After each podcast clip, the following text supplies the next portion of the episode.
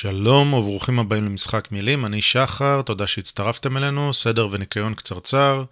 זה לא רק פרק 60, אלא גם השבוע אנחנו, חולקים, אנחנו חוגגים אה, שנתיים, שנתיים מאז הפרק הראשון של הפודקאסט הזה.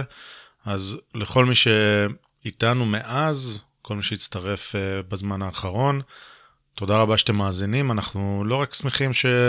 שאתם איתנו, אלא אנחנו גם ממש נהנים. אז, אה, אז כיף לנו, וזה שאנשים מאזינים, זה פשוט uh, מגביר את הכיף. אז תודה רבה, תנו לנו כרגיל פידבק, תצטרפו אלינו כמובן בערוץ הטלגרם החדש שלנו, שאני יודע שכולכם uh, רוצים להצטרף. הוא קצת יותר אינטימי, אנחנו קצת יותר פעילים שם. Uh, אז uh, תצטרפו, הכישורים כמובן פה למטה. Uh, ולרגל השנתיים אנחנו אולי uh, נעשה uh, כמה דברים נחמדים, במיוחד בערוץ הטלגרם, אבל אולי גם במקומות אחרים, קטעים נבחרים ו- וכאלה. הפרק של היום בפרק של היום זוהר ואני מדברים עם אה, שפי פז. שפי פז היא פעילה חברתית, היא נמצאת בעיצומו של מאבק כבר כמה שנים, נלחמת על הבית שלה. ואפשר להסתכל על זה כמאבק שכונתי של, אה, של מישהי שגרה בדרום תל אביב.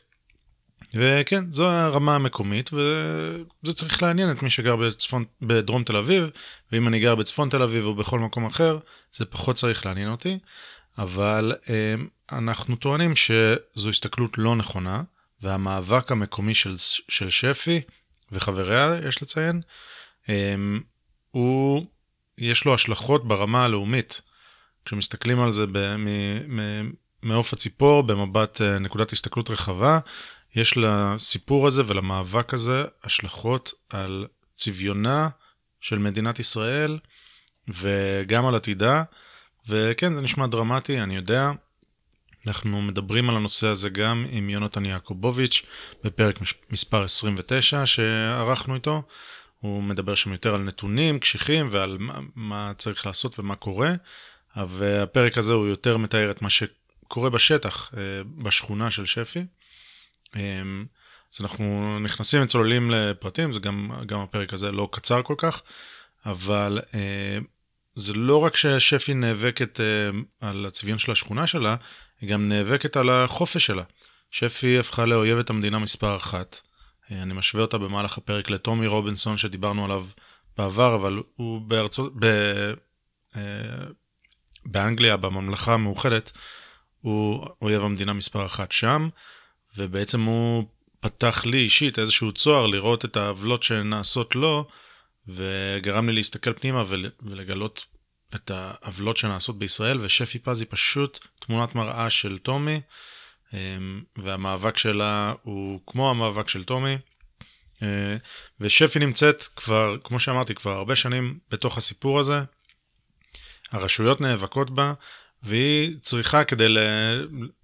כדי להכניס את המאבק שלה למודעות, למודעות היא מייצרת אה, פרובוקציות. ומדי פעם גם ב, ב, כאקטים של מרי אזרחי, בלתי אלים יש לציין. היא גם עוברת על החוק עם הכוונה להתמודד מול אה, העבירות שהיא אה, מבצעת, מול התביעות שיגיעו נגדה. אה, וזוהי נקודה חשובה, כי הפרה של החוק, כל עוד היא לא אלימה, היא חלק ממה שמרטין לותר קינג עשה גם, וגם רוזה פארקס, הם הפרו את החוק. החוק היה לא צודק, ונעשה להם עוול, והם בצורה לא אלימה התנגדו לו, אה, וגם אה, החוק אה, טיפל בהם בזמן אמת. בהם ובאחרים יש הרבה דוגמאות כאלה מהעבר.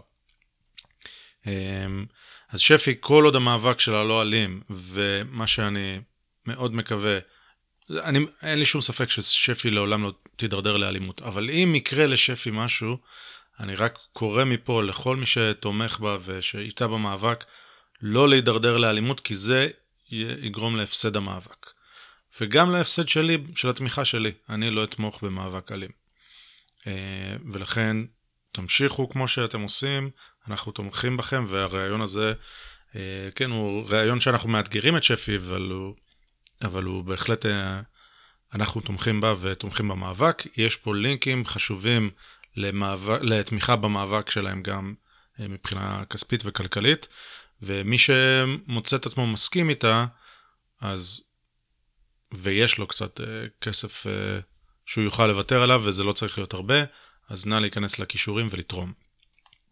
נקודה אחת חשובה שעולה בפרק, ו... ועוד שנייה אני מסיים עם ההקדמה הזאת, עולה בפרק אבל היא מאוד מאוד חשובה. שפי אומרת שאם השכונה שלה הייתה משנה את צביונה, אז היא הייתה קמה ועוזבת. אבל זה לא הסיפור. היא משנה את צביונה על ידי הגירה בלתי חוקית, שיכולה להיות uh, לא מוגבלת, והמדינה לא אוכפת את חוקיה בכלל. זה לא סתם שבאו ועברו לה לשכונה, והשכונה קצת נהייתה אחרת, אלא הגיעו גנבי גבול לעשות את זה. וזה חלק מהסיפור, אני אתן לשפי להרחיב על זה, אה, אבל לדעתי זו, זו, זו נקודה מאוד מאוד מהותית. כי כל שינוי צביון אחר, שפי אומרת, בסדר, הייתי אולי נלחמת ש... קצת שהצביון לא ישתנה, וקמה והולכת ברגע שנכשלתי. פה אסור לי להיכשל, פה אני נלחמת, אה, כי זה לא רק השכונה הקטנה שלי, זו כל המדינה. סליחה על ההקדמה הקצת ארוכה, אז בלי עיכובים נוספים ניתן לכם את שפי פז. קדימה, זה הזמן לשחק את המשחק. Time to play the game. Time to play the game.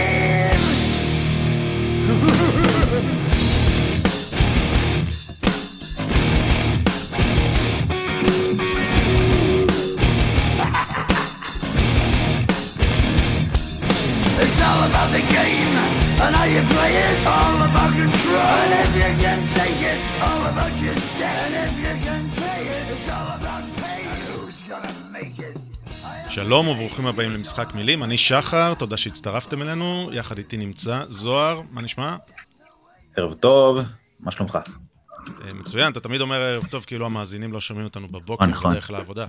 אבל בסדר, אה, אני מזכיר שזה הפודקאסט שבו זוהר ואני מנסים להישמע קצת יותר חכמים ממה שאנחנו, ולא מצליחים. פשוט לא מצליחים. שאם תחשוב על זה, אפשר לפרש את זה לשני הכיוונים, ואני מבקש שתחשוב על זה. אה, מעולה. אז היום נציג את האורחת שלנו, היום אנחנו מארחים את שפי פז, שלום לך שפי. אהלן.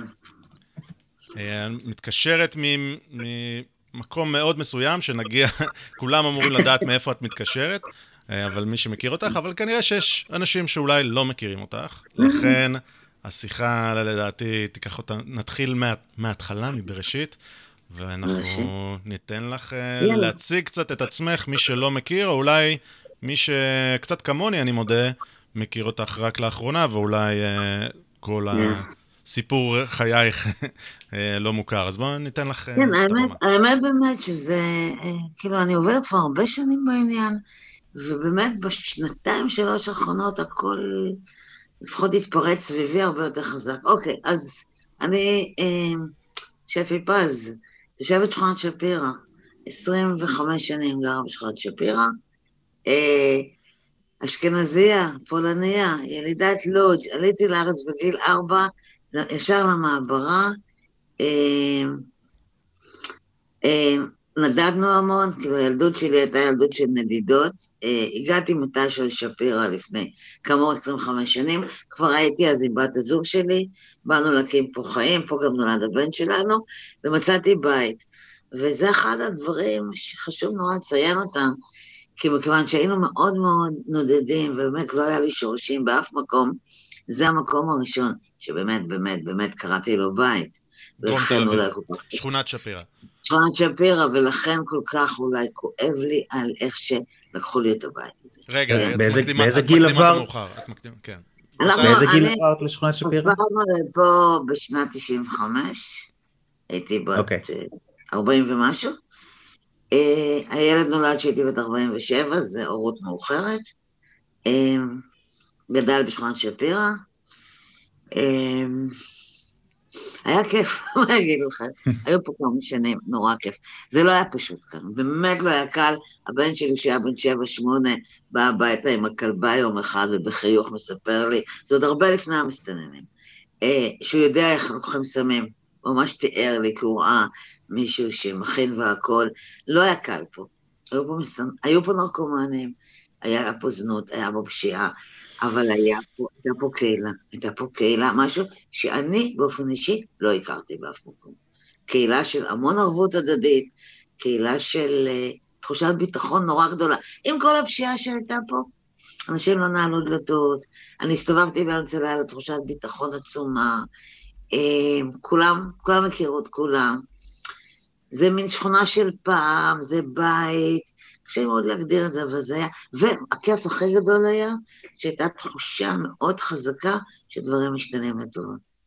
אוקיי? אוקיי. אתה יודע, הרבה פעמים אומרים לי, גם קודם לא היה פה גן עדן, גם קודם באמת לא היה גן עדן, אבל לא היה גיהנום, והייתה באמת תחושה, נכנסו קצת תושבים חדשים, נכנסו קצת כוחות אה, עם פעילים, התחילה הרבה פעילות מול עיריית תל אביב, גם הנדל"ן לא שיחק תפקיד, כי זה אזור שהעירייה התחילה ללכת לקראתו מבחינת פיתוח, והייתה תחושה שדברים טובים קורים.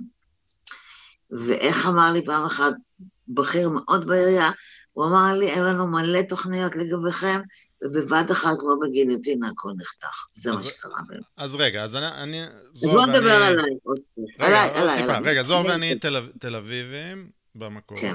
ושכונת שפירא, זה, למי שלא יודע, זה הדרומים, בסדר? זה שם אזור התחנה המרכזית. זה הבבונים המזרחיים. לא, עזבי, אוקיי, כן. עזבי, אבל... זה הדרום, יאללה, זה הדרום. לא, לא, לא, אני אומר, זו הייתה שכונה שזה היה ברור שזה כן. לא הצפונים. כלומר, זו שכונה שהייתה יותר קשה. כמו שציינת, היה שם פשע, והיה זה תמיד היה, אוקיי? אבל את אומרת... גם היה קיפוח, היה קיפוח נוראי, וזה אוקיי. הדבר. הדבר שהכי אה, היכה בי, ואני תוך חודשיים שלושה, מאז שנכנסתי לגור בשכונה, הצטרפתי פה לוועד פעילים, התחלתי להיות פעילה, ולא הייתי אף פעם אה, קודם. לא עניין אותי פעילות עירונית קודם. התחושה של הקיפוח, של האפליה, שהכל פחות טוב, הגנים נראים פחות טוב, כוח ההוראה פחות טוב, הרווחה, כן, הרווחה פעילה פה, התשתיות יותר גרועות, אפילו, אתה יודע, אפילו התכנון התעבורתי בתוך השכונה, עד היום הוא זוועה, פשוט זוועה. לקח לנו אגב עשר שנים אה, להביא את זה לידי זה שיציירו לנו מעבר חצייה בין השכונה לתחנה המרכזית. כי לא היה מעבר חצייה, אנשים היו עוברים חופשי וחוטפים דוחות כל הזמן. הכל התנהל במין, אתם לא חשובים, אה, וזהו. מה, מה הגודל של השכונה פחות או יותר? לא. כמה אנשים גרים? כאילו אני מנסה להבין את הגודל. לא, אני לא יודעת עד היום. השכונה, למי שמכיר את תל אביב, היא בין קיבוץ גלויות לסלמה, אה, איילון והר ציון. ריבוע כזה. זה לא, לא קטן, כאילו כוח לא, לא אלקטורלי לא, הייתי אומר... זה אלפים, זה כמה אלפי אנשים. כוח אלקטורלי בבחירות מקומיות הייתי אומר ש... שיש, לא? אז מה, אז מה בעצם ה... אני אדבר, אני אתן לך את כל התשובות. אוקיי. למה אין כוח אלקטורלי, למה אנחנו לא מצליחים. אבל בואו נעשה את זה קצת יותר בהמשך, יש לנו זמן. אני אגמור פשוט את הסיפור האישי, כי אני רוצה להיכנס לנושאים המשמעותיים. אני הגעתי לגור בשנת 1995 בשכונה, אני וטלי, בת הזוג שלי, עם טיפה חששות, כי בכל זאת דרום תל אביב, אוכלוסייה דתית וכדומה, החששות התפוגגו נורא מהר. אנחנו יום אחד היינו בארון, שיהיה ברור, אנחנו לא האנשים שמתחבות. אה, הילד נולד פה, אה, אני לא חושבת שהוא חווה אי פעם איזושהי דחייה הומופוביה, אין פה הומופוביה בשכונה. ובאמת, כאילו הרגשנו שאנחנו הולכים לבנות עצמנו עם השכונה. אה, גם, אתה יודע, יש את הסיפור הנורא המפורסם, ששפי פשי החביאה מהגרים בבית, אבל זה נכון, בשנת 2002.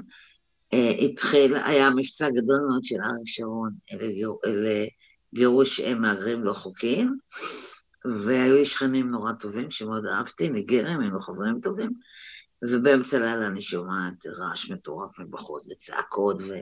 וזרקורים ומגפונים, ואל תקפצו. בקיצור, אנחנו יוצאים מחדר מדרגות, אני רואה עיניים מהתיבת חשמל, מארון חשמל, אני רואה את דיוויד, השכן שלי, הכנסנו אותו הביתה, ואת חבר שלו, הצענו לצעוק על, ה, על שוטרי הגירה, והם הלכו, והוא אחר כך סידר את העניינים ועזב. אה, זה ברמה, אני תמיד מספרת את הסיפור הזה, כי אה, אפשר היה פה לחיות פעם ביחד, אוקיי? והשאלה תמיד הגדולה היא מה קרה, שפתאום אי אפשר, אז אם אתם רוצים, אני אספר לכם מה קרה. אז, אז, אז אנחנו מיד מגיעים לזה, אבל אני רק רוצה לציין כמה דברים כן. שאולי פסחת עליהם ואני מבין אותם בין השורות. עלית כן, מלודג' זה אומר שאני מעריך שאת כן, משפחה ניצולי שואה. אוקיי, ועלית למעברה איפה? אה, בקריות. בקריות. אז, אז אפליה, הרגשת אותה תמיד? כלומר, זה, לא, זה לא שהגעת לדעת אני יודע מה זה אפליה. אני יודע מה זה אפליה. אני יודע מה זה כשמתייחסים אליך כמו לסמרטוט כי אתה בן של יוצאי שואה. אני יודעת גם מה זה להיות לסבית, אוקיי? מגיל יחסית 20 ו... אני יודעת מה זה, מה זה, אה, אתה צריך להילחם על הזכויות שלך, ואני אענה לך כבר עכשיו, כי אולי לא נחזור לזה. דווקא מתוך זה, דווקא מתוך זה, אה, הגישה שלי היא שאם אין לנו מי לנו, ואין לנו מקום אחר. זאת אומרת, אני לא מאמינה בעניין של בגלל שאנחנו היינו פליטים, אנחנו פליטים, בני פליטים וכדומה, אנחנו צריכים, תסלח לי, לפתוח את הרגליים לכל מהגרי העולם. אני מאמינה שהתפקיד שלנו זה לשמור על המקום האחד והיחיד הזה שלנו. עכשיו אני אגיד ככה, וזה יישמע מאוד אה, דרמטי, אבל זה אמת. חיים שלי הם די מלודרמה, מלודרמה בלאו הכי. אני הייתי ילדת שואה, אוקיי?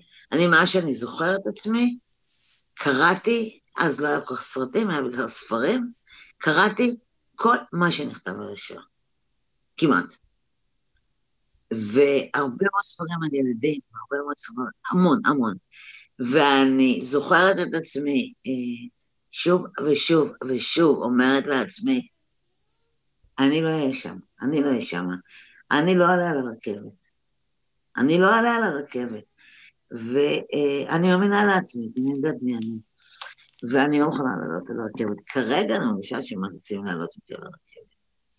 אוקיי. ואני לא אשתמש בביטויים, אז, אז דווקא בגלל השואה, דווקא בגלל זה, מה שתוקפים אותי כל הזמן, אומרים, איך את יכולה, בת של ניצולי שואה, וטטם טטם, כן, בדיוק בגלל זה אני יכולה.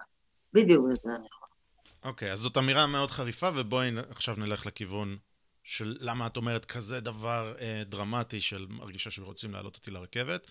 אה, אז, אז ב-2002 אה, עזרת לשכנים שלך והסתרת אותם משוטרי נכון. ההגירה. אבל תקשיב, אבל הם אחר כך כן. סידרו את העניינים ועזבו. כן. אני אגיד לך יותר מזה, המטפל הראשון של הילד שלי היה בחור מטוגו. הוא היה, הוא היה מנקה אצלנו, והוא והתינוק התאהבו, והיה פה סיפור אהבה גדול, ובמשך שלוש שנים היה חצי מטפל שלו. זאת אומרת, כל הקטע הזה של גזענות הוא כל כך מצחיק, הוא לא מצחיק, הוא עצוב, אני לא יודעת כבר מה. אה, אבל אני מספרת את האנקדוטות האלה, כי זה באמת, כל מה שאני אסתבר עכשיו, אה, אני עומדת מאחורי מה שאני אומרת. זה לא גזענות. לא גזענות במובן הזה שמפריע לי הצבע, מפריעים לי דברים אחרים, אוקיי? הצבע רק מקל על הזיהוי, זה הכול. אבל מפריעים לי דברים מאוד אחרים. אז אוקיי, אני פה בשכונה, נולד לנו בן, אה, נחמד נורא, קבלה עצומה שלה, של המשפחה שלנו. זה לא כמו היום שיש פה המון זוגות אה, גייז, היינו נחשב את הזוג הראשון. אה, ויש כמה שנים טובות, אומרת שהתפתחו, אנחנו עושים המון פרויקטים, עובדים המון מול העירייה, עובדים על תוכנית, תוכנית אב לשכונה. אה, ואז מתחילים להגיע מסתננים, אוקיי? עכשיו, צריך לזכור, היו פה כל הזמן מהגרי עבודה. היו פה גלים, היו רומנים ורוסים וסינים ו... והכול. והם התרכזו בשכונה, בשכונה ההיא והאזור, נכון? במידה רבה. ו... כן, ומאז שאני באתי לגור בשכונה, תראה, אתה רוצה לקבל ממני עוד אירוניה של החיים? אחת הסיבות שעברנו לשפיר, עברנו לשפיר מכמה סיבות. כל בסביבה כלכלית. גרנו, כאילו, נשבענו לגור בשכר דירה, והיה לנו איזו דירה קטנה שיכולנו לממש את הכסף שלה, וזה אפשר לנו לקנות דירה בלי להיכנס לחוק. אבל הסיבה הנוספת של דרום תל אביב, כי היו גם עוד אופציות, רמת גן, גבעתיים, זה דווקא היה הרב תרבותיות, שמאוד משכה אותי. כי אני גרתי עשר שנים בלב העיר, בלב תל אביב, ליד הבימה, ואני כבר לא יכולתי, מה, לא יכולתי לשאת את המונוליטיות, ותזכור שהייתי השמאלנית. מצביעת מרץ, משתתפת בהפגנות של שלום עכשיו, אה, בוכה בכיכר, כל מה שצריך, ולא יכולתי לשאת את המונוליטיות הזאת של כולם מדברים אותו דבר, נראים אותו דבר, שומעים אותה מוזיקה, חושבים אותו דבר, ומאוד משך אותי הרב תרבותיות. אני אומרת את זה היום ואני צוחקת מעצמי, כן? אבל יש פה המון רב תרבותיות בקרב היהודים אל תשכח. בקיצור, אה, אז הגענו לפה, ואז מתישהו התחילה ההגירה, זה התחיל מהדרפורים. זה התחיל מהדרפורים, הדרפורים הגיעו וכולנו חשבנו שהם פליטים ועזרנו להם, ואותם אנשים שאתה רואה עכשיו מצידי אה, בהפגנות, למרות שכבר לא רואים אותם כי כולם מתים מפחד מהמשטרה, אה, הם אנשים שקמו בבוקר והכינו סנדוויצ'ים לדרפורים, הביאו להם סמיכות, זה תמיד אותם אנשים. והדרפורים גרו לנו פה באמצע השכונה, בגינה הציבורית, וזה היה ממש לא כיף, כי המקלחות שלהם, השירותים שלהם היו בתוך הגני ילדים, שצמודים לגינה. וזה התחיל להיות כמויות גדולות יותר, ואז התחילו להגיע גם האריתראים, וזה הלך וצמח. רגע, אז אנחנו מדברים על אזור 2007-2008, אם אני זוכר נכון, נכון? כן. וזה אה, השלב שלו. כן. אגב, אפשר להפנות פה לפרק 29 שלנו עם אה, יונתן יעקובוביץ', שעוסק נכון, בתחום הזה. אה, כן. אז את אומרת... הרשמיים הוא מסדר, אני לא מסתכל. את אומרת, התחילה להגיע אוכלוסייה של פליטים מדארפור, הייתה שם מלחמה רצינית, היה שם באמת... בדארפור היה באמת סוג של רצח עם, ולמרות ששוב, סודאן היא מדינה ענקית, והם יכלו לברוח לאזורים אחרים של סודאן, אבל הם התגלגלו לישראל, אה, ותשמע, גם אנחנו קיבלנו אותם כפליטים. אנחנו רק התחלנו לצעוק בשלב אחרי, אני אגיד משפט אחד אחורה, אם הדארפורים היו מגיעים לרמת אביב, היו יודעים, תוך שנייה היה עובר בכל רמת אביב הידיעה, הגיעו השחורים לשכונה, בסדר? כשהם הגיעו אלינו, אף אחד לא שם לב. כיוון שאנחנו רגילים לאוכלוסייה זרה. לקח פה הרבה יותר זמן להפנים שזה משהו אחר, שאנחנו הולכים לתופעה אחרת, שהם בא, לא באים בשביל לעבוד ולחזור הביתה. רגע, אז את טוענת... אחרת. אני, אני פשוט יודע שאת אומרת הרבה דברים שאנשים יראו אותם כמוקשים וזה, אז בואי... בוא, או נדרוך, או נדרוך עליהם או, או ננטרל אותם עוד שנייה. לא, לא, אה, את אומרת, ב, את אומרת בדרום תל אביב היה אנשים שונים, מהגרי עבודה שונים, היה רומנים ואוקראינים ושחורים, ואנשים מאפריקה. ממדינות שונות והכל. אה, וגם השכונה פחות מסודרת וזה, ולכן אפילו כשהם היו בגינה ברחוב, זה עדיין לא היה, לא, לא. כלומר, לא, שינוי בוא, לא, כזה לא, מספיק גדול? שחר, בוא נסביר את זה. בוא נגיד שהיו פה בין 15 ל-25 אחוז מהאוכלוסייה, לא חושב פחות מ-20, היו זרים, אוקיי? עכשיו, אנחנו ידענו את זה וחיינו עם זה. אבל הם היו רק 20 אחוז מהאוכלוסייה, ויש דבר שהוא מאוד מאוד חשוב, לא הייתה להם הגנה קבוצתית. כלומר, הרומני, הרוסי, הפיליפיני או הסיני ידע שאם הוא עובר על החוק, הוא חוזר הביתה, אוקיי? ברגע שהתחילו להגיע הדרפורים ואחריהם האריתראים, והם קיבלו פה מהר מאוד הגנה קבוצתית, אז הכל כללי המשחק השתנו. א', המספרים שלהם היו עצומים. אל תשכח שבהתחלה... בהתחלה דובר, תראה, המספרים המאוד רשמיים זה שנכנסו 64 אלף, וכרגע יש משהו כמו 31 אלף, לא כולל ילדים, כלומר 40 ומשהו. אמ, רובם... אבל, אבל לא כולם בשכונה. לא, אבל כשהם הגיעו, הם הגיעו לפה. אחר כך הם התפזרו. כלומר, היו פה תקופות שבכל האזור פה היו 30-40 אלף איש. עכשיו, זו מסה אדירה. זו מסה שדורסת, זה לא רק שפירא, זה היה שפירא ושאנן, ואחר כך זה עבר גם לתקווה. זה מסה שדורסת אותך. עכשיו, יש פה עוד כמה דברים. הם היו מגנה קבוצתית, כלומר, יכולו לעשות מה שהם רוצים, אי אפשר לגרש אותם. ועוד בעיה, שגם לא מדברים, כי זה נורא לא, לא PC, נורא, הם היו רובם גברים, בגילאי 18-30, אוקיי? אתה, אתה יכול לבד להבין על מה אני מדברת? מחסור גדול. זה אומר שגברים בני 18 שנמצאים ביחד, בדרך כלל זו אוכלוסייה שעושה מקרמה ו... ו... ורוקמת ו... רוקמת סלים, לא? ורוקמת סלים, ומחפשת בפיסן. לא, אה, וצריך להגיד, סליחה זוהר, משפט ואז אתה. והם לא יודעים לשתות. צריך להגיד שהם אה, היו מגיעים, היה מספיק לדרוך בישראל, מסיני בדרך כלל, אתה דורך בישראל, ומה ש... שקורה, כוחות הביטחון הישראלים היו אוספים אותך כן. כאקט הומניטרי, שאגב, אני, אני באותו זמן גם הייתי בצבא, וזה הרגש... הצבא כן. הרגיש מאוד טוב עם זה, הם, הם היו צמאים, הבאנו להם מים, אספנו אותם, וזה באמת מחזה מזעזע, משפחה של פליטים, או אנשים מגיעים רעבים אחרי צעדות של שבועות במדבר, וזה, זה הרי כן מזעזע, ובאים ועוזרים להם, אבל מה שהצבא היה עושה, היה שם אותם על אוטובוסים. אתה יודע שרוב רובם הגדול לא עשו צעד דברים. לא. בסדר, אני אומר, אני מכיר אני מכיר אישית מקרה אחד. כן, אני מכיר אישית מקרה אחד של זה. כן, כן. הרוב הגדול לא הלכו ברגל. זה לא משנה, זה היה הנרטיב. זה נורא הרגיש הומניטרי. הרי זאת הבעיה שלי עד היום. ואנחנו נדבר על זה בהמשך, זה נורא מרגיש הומניטרי. זה עושה טוב בלב, זה עושה נעים בגב. זה, אתה מרגיש נפלא.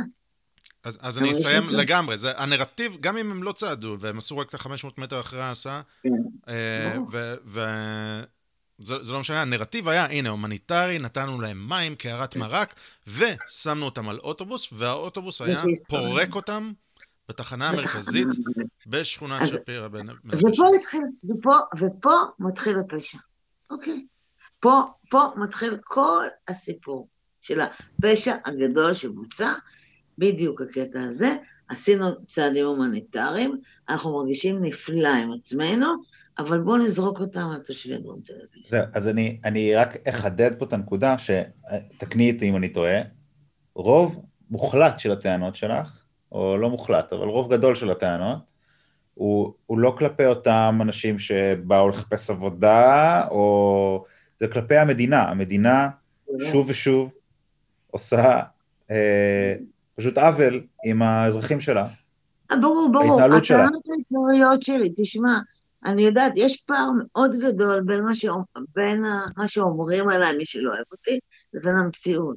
ואני גם נורא רוצה בהמשך להסביר אה, למה המאבק הגיע לאן שהוא הגיע, ולמה אנחנו אני יושבת עכשיו מעצר בית, אוקיי? אה, המאבק התחיל נגד הרשויות נטו. נטו. ממשלה, אה, ראש הממשלה, שר הפנים, עיריית תל אביב. אה, אני גם הייתי מאוד אה, נאיבית, זאת אומרת, החבר'ה פה התחילו את ההפגנות, אני עוד לא הייתי אני, אני, זה נראה לי קיצוני מדי וימני מדי, ועד היום אנחנו זוכרים איך אה, מיכאל בן ארי בא לפה לאיזה הפגנה, והחבר'ה פה באו לנסות לגייס אותנו, ואני צעקתי להם שיסתכלו פה, וכדומה, לא רציתי לשמוע מזה.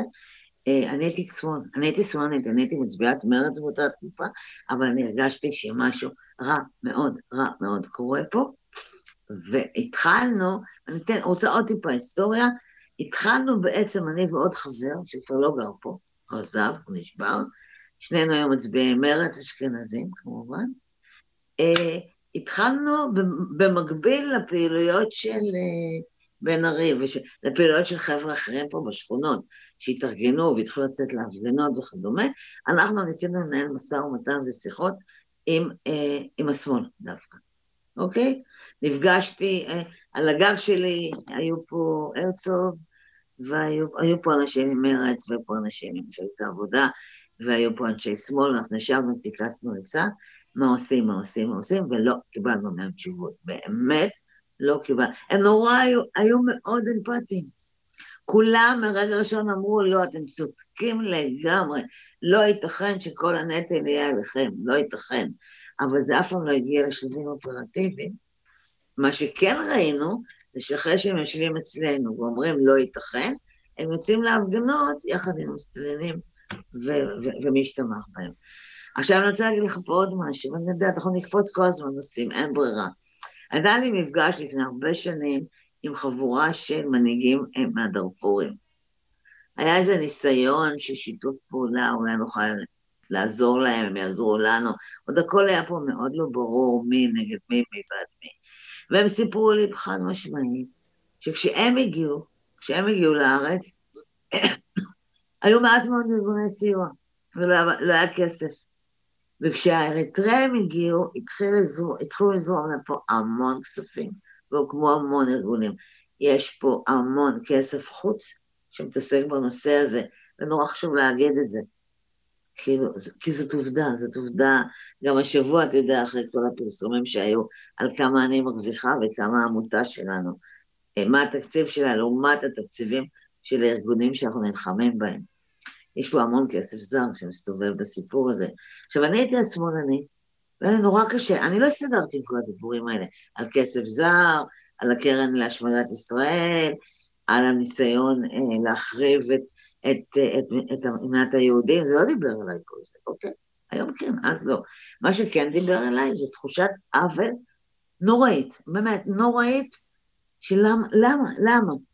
בסדר, המדינה נצטרך להכניס אותם, יש משבר, זהו, למה באו והביאו את האוטובוסים לכאן? וזה לא רק אוטובוסים, תקשיבו, זה מערך שלם שדואג שהם לא יזוזו מכאן, אוקיי? זה לפתוח להם מיד מקלטים פה, זה לפתוח להם משרדים לסיוע פה, זה להביא את המרפאה לפה, זה לה...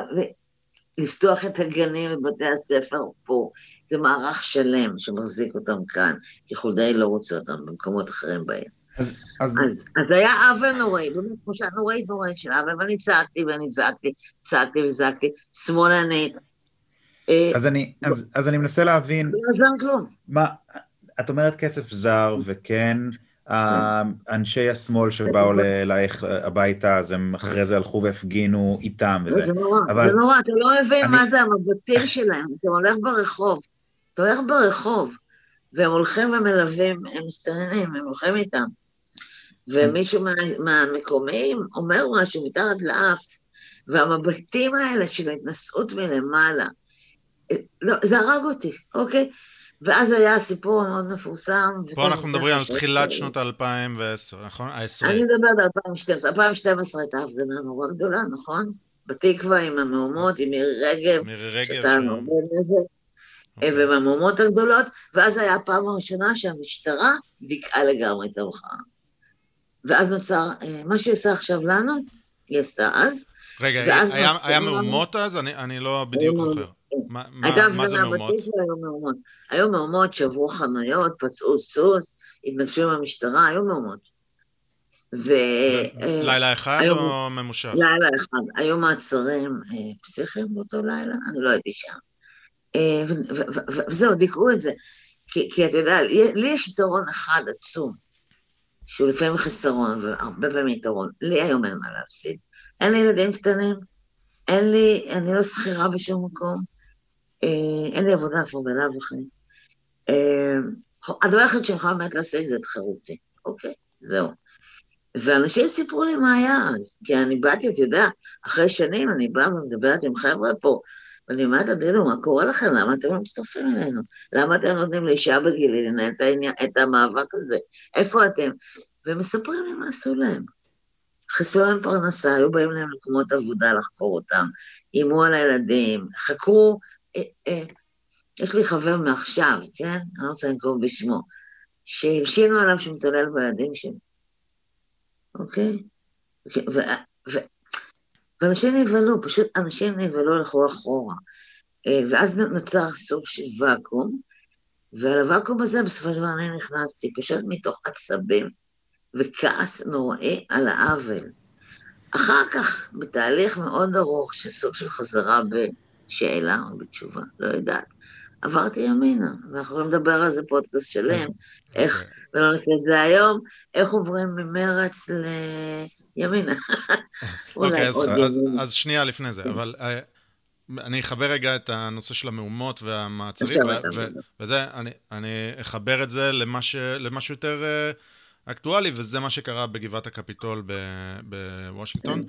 בסופו של דבר, אה, אותם אנשים שהצטבר אצלם זעם ולא לא סופרים אותנו והכל, ברגע, ו- ואגב, זה בדיוק האנשים האלה שמרגישים שהמערכת מדכאת אותם, אם במקרה הזה, ברגע שהם ילכו, ינקטו באלימות, א', הם מאבדים אותי, וב', הם מביאים על עצמם רדיפה אה, ש... שיהיה קל מאוד להצדיק אותה. יהיה קל מאוד להצדיק אותה, וזה מה שקורה היום בארצות הברית. ותגידו, זה, נכון, ותגידו, אה, זה לא הוגן, זה לא זה, טאף, זה לא הוגן, צריך לא לפעול באלימות, צריך לעשות מלחמת מידע ולשכנע אנשים בצורה מתוחכמת והכול, וזה ממש לקח, אני לא, לא הכרתי את הסיפור הזה. אז הובלת אותי, אנחנו נחזור אחורה אחר כך. הובלת אותי ישר להיום, בסדר? אני רוצה לדבר על זה. אוקיי. אה, אני, כשאני נכנסתי למאבק, עוד אירוניה של חיים, אני אמרתי, אני בין היתר באה למתן את המאבק, אוקיי? אמרתי להם, חבר'ה, ככה. זה, זה התחיל הכל באמת מטור דעה שכתבתי בוויינט, ושעשה המון המון רעש, כי הם הכתירו אותו בתור אשכנזייה שמאלנית, אה, אתה יודע, כל הבולשיט הזה.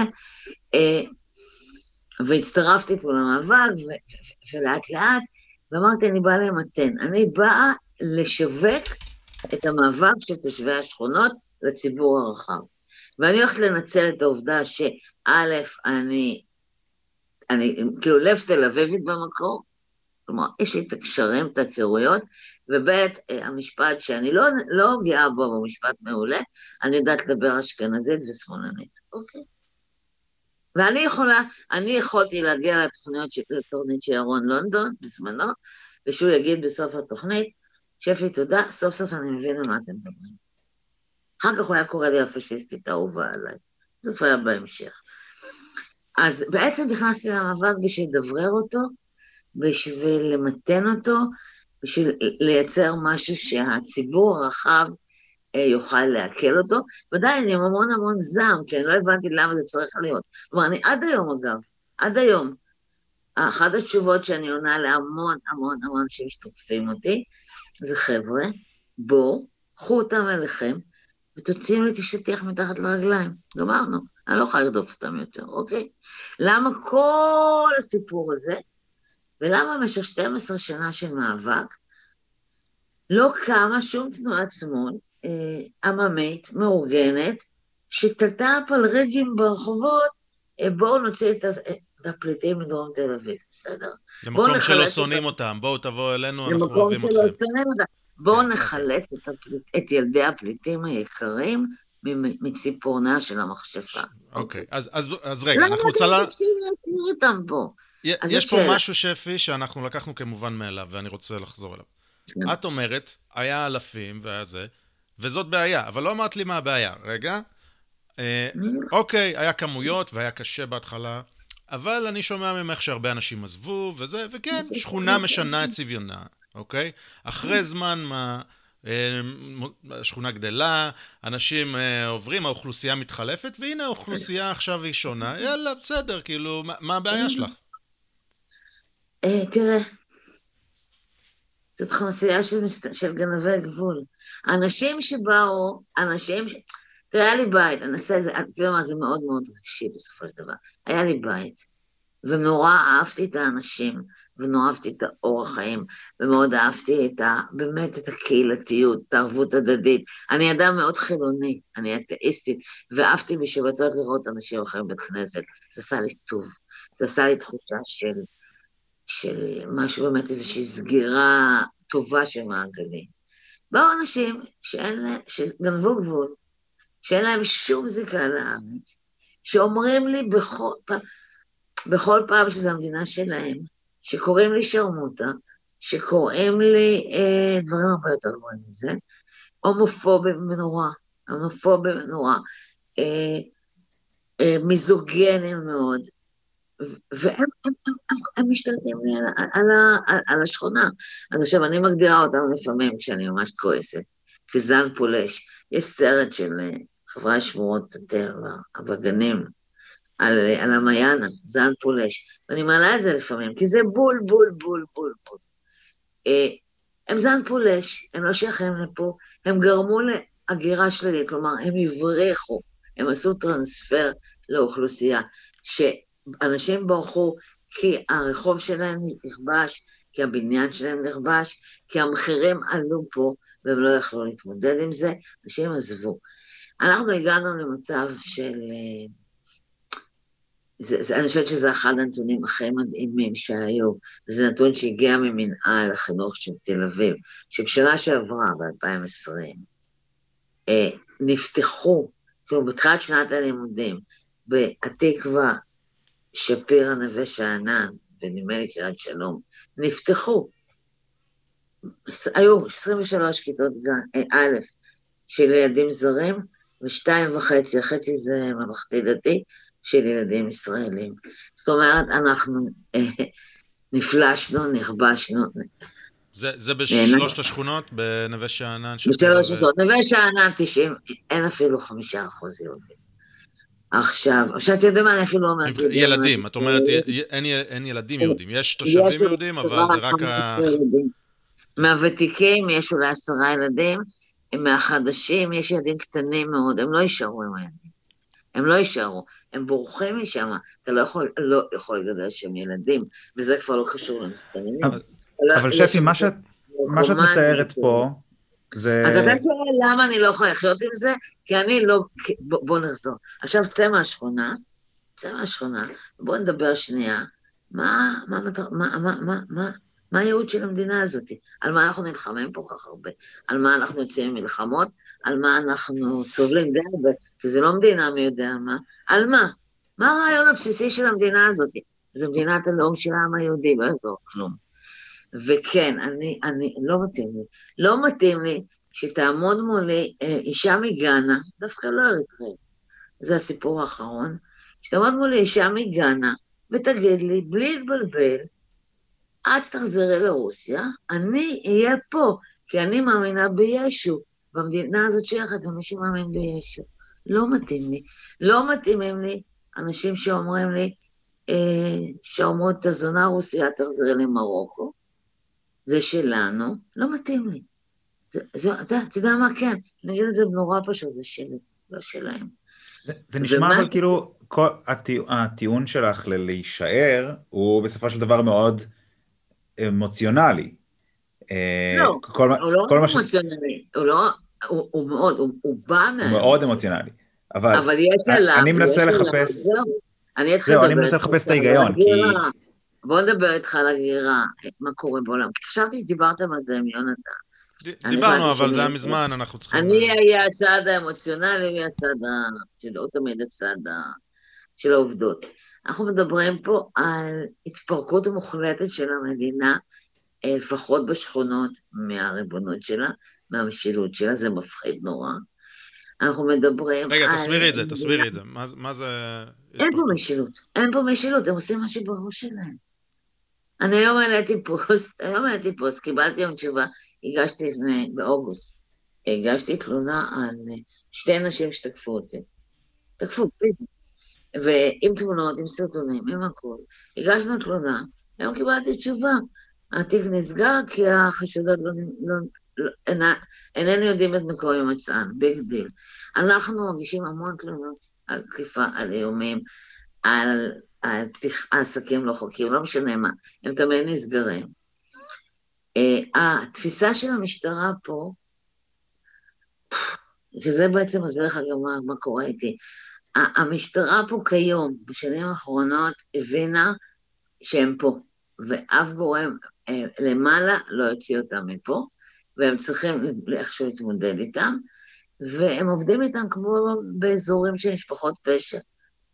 כלומר, רוצים שקט. אוקיי. אנחנו מעלים עין בכל מיני דברים, אה, בלאו הכי אין לנו כלים, כי כשאנחנו נותנים להם דוחות הם קוראים לנו אותם מול העיניים, וכשאנחנו עוצרים אותם, אה, בלאו הכי משחררים אותם, ובלאו הכי בסוף לא מגיעים למשפט, והכתב אישום מתבטל. אתה יודע ש-50 אחוז מכתבי האישום בתל אביב נגד זרים נמחקים? כאילו הם לא מגיעים לדיונים ולא מוצאים אותם. אז צריך להסביר את זה, זה אנשים שאין להם כתובת, כי הם פה בצורה, בצורה לא חוקית, אין להם כתובת. אז אני, אני עושה ולכן... לעצמי, אתה יודע, אני בשביל להסביר את זה, מדי פעם עושה הקרבות עצמיות. אני לא הגעתי לדיון הקראה של משפט, שלחתי לשופט מכתב, וכתבתי לו בדיוק למה אני לא מגיעה, בדיוק בסיבות האלה. אמרתי, ברומא תתנהג כרומאי, אם זאת השיטה, אז אני מנסה אותה. כמובן שהוא הוציא נגדי מיד צו הבאה, ועצרו אותי, וביליתי לילה בכלא, והובאתי עם שרשראות לבית משפט. כי אני זה אני, אותי אפשר למצוא. לא, אבל אני מנסה... בעצם, בעצם הסיבה, הסיבה שיכולים לעצור אותך היא כי את אזרחית שומרת חוק. ויש לך כתובת וזה, ומי שנמצא לא מתחת לרדאר, אז לא- הוא יכול לא להגיע ולא ימצאו אותו, וזהו. אתה לא יודע כמה תלונות על תקיפה הגשנו, עם תיעוד של הכל. עכשיו, יש מצלמות גם בכל מקום. הפעם האחת והיחידה שידוע לי, ידוע, שהמשטרה הורידה צילומי האבטחה, זה היה בשביל להלבש עליי איזשהו סיפור של גרפיטי. פתאום היו להם צילומי אבטחה. כשאנחנו מתלוננים על תלונות, אנחנו אומרים, תורידו צילומים, אומרים לנו, אל תגידו לנו איך לנהל את העבודה שלנו. עכשיו, אני נמצאת הרבה בתחנות משטרה, אוקיי? אני רואה את היחס. אני רואה איך הם מגיעים, אני רואה איך הם מחכים, איך הם עובדים על השוטרים, איך הם אומרים שהם לא יודעים עברית, מחכים למתורגמן, עד שמגיע המתורגמן, עובדים על מתורגמן, מתחילים לצעוק שכואב להם פה וכואב להם שם. בסוף השוטרים באמת, נשבעת לך, משחררים אותם רבע ששיהיה שקט. אני זוכרת את עצמי באיזה מעצר, שכולנו צרחנו שלוש שעות בשביל שיסכמו את הפה לאיזה אריתראי, ובסוף המשטרה נשברה וזרקה אותו החוצה. אה, יש להם את כל ה... זהו. אני מדברת על אוכלוסייה, אני חוזרת אחורה, יש פה שני דברים. יש פה אוכלוסייה בעייתית מצד אחד, ויש פה תפיסת עולם שאומרת, אנחנו לא מדינת הגירה, אנחנו מדינת לאום, יש מטרה וייעוד למדינה הזאת, ואנחנו לא מוכנים לשחק את המשחק הפרוגרסיבי ולהתאבד כמו אירופה. אני לא רוצה להתאבד, לא רוצה. אוקיי, okay, זה, זה, זו נקודה חשובה, כי... זה שני תפיסות, זה שני דברים שונים לגמרי. אז, אז אני רוצה, ש... אם את יכולה, שפי, לחדד לי את ה... כאילו, מה שתיארת בהתחלה זה הש... השכונה היא הבית שלך, זה המקום שבו גידלת... זה התחיל משם, אני לא, לא, שם. אני מבין, אני מבין, שנייה, אני, אני, אני רוצה שתחדדי לי את זה, בכוונה אני מתאר את זה עכשיו ככה בנקודות, אני עושה לעצמי סיכום בראש, אוקיי? אוקיי. אז בהתחלה זה התחיל ממקום של זה הבית שלך, פה, שם, פה גידלת את הילד שלך, זה המקום שבו את רוצה להמשיך אה, לגור ולחיות, והקהילה והכל, אבל כמו ששחר אמר, השכונה משתנה, קהילה משתנה, זה, ועכשיו אה, את, את גרה בשכונה אחרת, את לא גרה באותה שכונה שהייתה לפני 25 שנה. לגמרי, אל תשכח שגם נכנסו הרבה שמאלנים לשכונה, כן. אז למה, אז למה בעצם שלא ת, תאספי את הדברים שלך ותעברי, תקימי כן, שכונה אחרת דומה לאופי של, של השכונה שהייתה לפני 25 שנה, במקום אחר?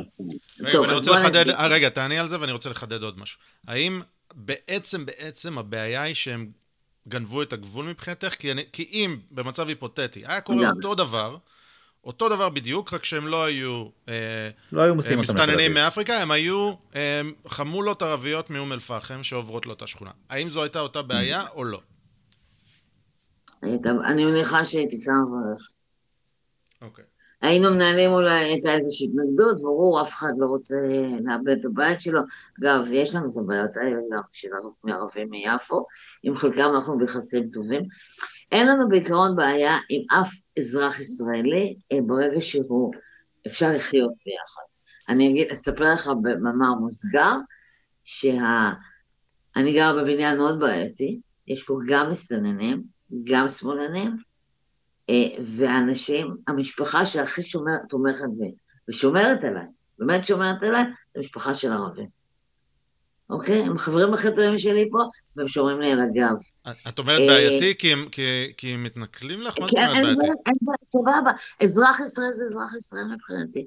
אוקיי. את אומרת, אם זה היה השתלטות במרכאות ערבית שמשנים את צביון השכונה, היית אומרת, אוקיי, ניסיתי לשמור... חרדים כן. אומרים שזה השתלטות. כן. כן, אתה אומר, זה... היית אומרת, טוב, השתלטו, יאללה, אני אעבור הלאה.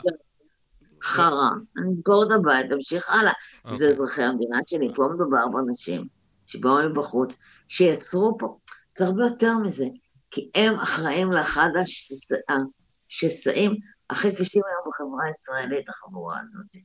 הנושא הזה של הפליטים, מסתננים, מבקשי מקלט, הוא שסע מאוד חזק בחברה. הם גורמים לשנאה עצומה בין ישראלים. הם, הם, אני יודעת, קשה מאוד להסביר את ההתנהלות הכל כך שחצנית, מתנשאת. עומד מולי, אתה יודע, אנחנו, היו לנו המון דיונים, חמישה דיוני, דיוני מעצרים, כי ערערנו כל הזמן. מגיע לשם מסתנן, בחור צעיר, שחצן בטירוף, עומד מולי ומשתחצן כאילו, היי, בסך הכל אתה גנב גבול. כן, וזה מפריע לי נורא, אבל מעבר לעניין הזה, אני אחזור ואגיד, אני, אה, זה התחיל מהשכונה. זה גדל אצלי למשהו אחר, הרבה הרבה הרבה יותר גדול. אני גם עם הזמן למדתי, התחלתי לראות את ההקשרים, התחלתי לראות מה קורה בעולם, התחלתי להבין שזה תהליך אה, גלובלי, שזה תהליך שבא לפרק את התרבות המערבית כמו שאנחנו מכירים אותה, שלך תדע איך זה ייגמר, זה מפחד נורא מה שקורה.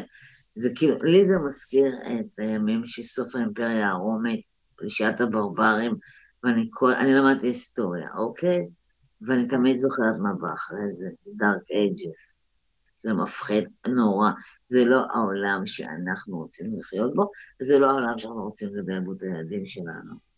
ואני חושבת שגם לתרבות המערבית, ואני אגיד, ויש זכות קיום, בטוח שלמדינת הלאום של, שלנו יש זכות קיום, היא חשובה לי נורא, ו... וזו מלחמה, אבל זו מלחמה מטורפת. עכשיו, בכל העולם המערב, דיברנו על זה בהתחלה, בכל המערב אה, שולט הפרוגרס ושולט ה-PC, ואני רואה בזה התאבדות. אבל בוא נדבר קצת על זה, אבל... על העניין הזה של המדינה נגד האנשים ש... נו, אז, אז מדובר בסך הכל ב-60 ומשהו אלף איש אמרת. אנחנו במדינה תשעה מיליון. את רואה בזה איום דמוגרפי? את חושבת שלא יהיה מדינת, מדינת לא, העם היהודי בגלל לא אותם 60 אלף? קודם כל מדובר בערך ב-130 אלף, כי אני, אני, האוקראינים והגיאורגים והמולדבים מבחינתי זה בדיוק אותו הדבר. הם פשוט מטופלים בניגוד לאלה שיש להם הגנה קבוצתית. הם כן מגורשים, לא מספיק בקצב, אבל הם כן מנסים למנוע מהם להיכנס, מנסים לגרש אותם. זה לא, הבעיה היא לא הדמוגרפית, ייקח הרבה מאוד זמן, למרות שתראה את הבדואים, זה לקח להם, לקח להם, לקח להם, זה עובד. הבעיה כרגע היא לא דמוגרפית, יותר בעיה מנטלית. האם ישראל היא מדינת הגירה, או שהיא מדינה כלאום? האם מדיניות ההגירה פה היא חוק השבות, או שצריך לפרק את חוק השבות, אוקיי? האם אנחנו אה, חלק מהמאבק הבאמת הגלובלי, אני לא יודעת אם זה הפרוגרסיבי, זה לא שמאל כבר, המאבק הפרוגרסיבי הגלובלי לייצר אה, עולם ללא גבולות. מה המשמעות, מה המשמעות של עולם ללא גבולות, זה אנחנו הולכים רגע איתה או בלתיאוריה שלו, זה מפחיד אותי. אני מסתכלת במה שקורה באירופה, אני מסתכלת בסרטים מהולנד ומצרפת ומספרד, וזה מפחיד אותי. ואני ראיתי את המהומות פה, אגב, היו פה מהומות ב-2018, 2017, 2018, רק המהומות היו בינם לבינם, אז זה לא הגיע לתודעה הציבורית כל כך. אנחנו ראינו את האכזריות, אנחנו ראינו את האנשים שרצו ברחוב עם מצ'טות וגרזינים, אנחנו רואים פה מדי פעם את הדקירות, רמת האכזריות לא תיאמן. אה, ואני לא מבינה, אני באמת, באמת, אתה יודע, אף אחד לא, לא מצליח להסביר לי למה אני, וכשאני חוזרת שוב, אתה יודע, אני כל הזמן רצה.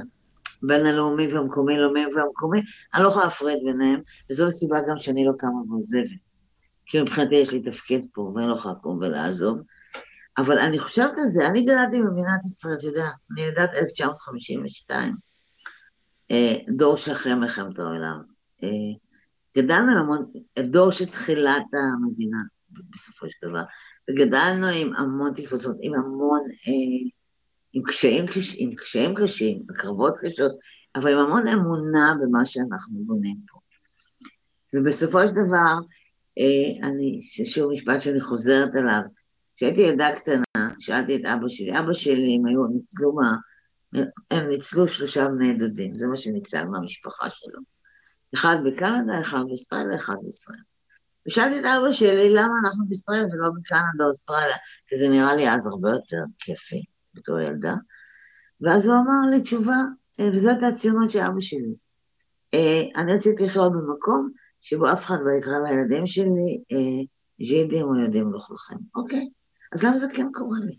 למה אני חיה היום במדינת ישראל, ואנשים הומופובים, מיזוגנים, שונאי אנטישמים בטירוף, חיים פה תחת הגנה של המדינה, מקבלים אה, רשת ביטחון כלכלית מהמדינה, אה, יכולים לעשות כמעט כל מה שהם רוצים. הם יכולים, הם, הם, אנחנו ראינו אותם מכים שוטרים, הם מקללים שוטרים, תוקפים שוטרים, ולא עושים להם כלום. והוא עומד מולי, הוא אומר לי, יהודייה מלוכלכת ויהודייה מסריחה, ואני שונא את כל היהודים, אני שונא את כל הישראלים וזה, ומשום מה זה לכולם בסדר. ואז האנשים האלה נתפסים כפליטים מסכנים, צריך לעזור להם ולהציל אותם. ומה, what the fuck, מה קורה פה? אז, אז אה, האמירה שלך שהם מקבלים הגנה קולקטיבית של המדינה, זה משהו שתצטרכי עוד רגע להסביר לנו, אה, אבל, אבל... אה, לנו הגנה קבוצתית. רגע, עוד שנייה, אוקיי, נגיע לזה, עוד שנייה. נגיע לזה.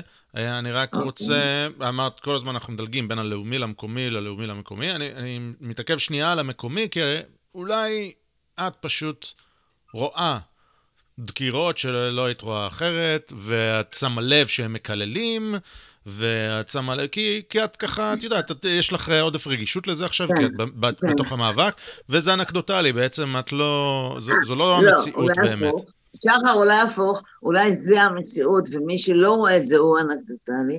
אולי, אולי אבל, זה, אבל תסבירי לנו למה את צודקת. לא, רגע, אולי כי אני הכתובת של כולם, אולי כי אני זאת שמקבלת חמישה עשרה טלפונים ביום והודעות ביום מהאנשים, שפי תצילי את זה, אנחנו לא יכולים יותר, והם מספרים לי על התעמרויות ועל התעללויות ועל ילדים ש, ש, ש, ש, ש, שמשתוללים ברחובות ועל מכוניות ששברו להם את, את השמשות ועל די שפי אנחנו לא יכולים יותר ואנחנו לא יכולים יותר, ואחר כך מגיעים הטלפונים שנשברתי אני עוזב. אולי פשוט אני מקבלת את זה. אתה יודע... כן, נכון, אבל זאת הבעיה, את, את ריכוז, את, את מקבלת ריכוז של דברים אנקדוטליים. עכשיו, הרבה יותר קל, הרבה יותר קל לגור באחד הרחובות השקטים, שאני מדברת קצת על השמאל, על הדרומים החדשים. נורא קל לגור באחד הרחובות היותר שקטים של שפירא, ויש בשפירא רחובות מאוד שקטים, יקרים גם יותר, אז הם לא נכנסים לגור שם.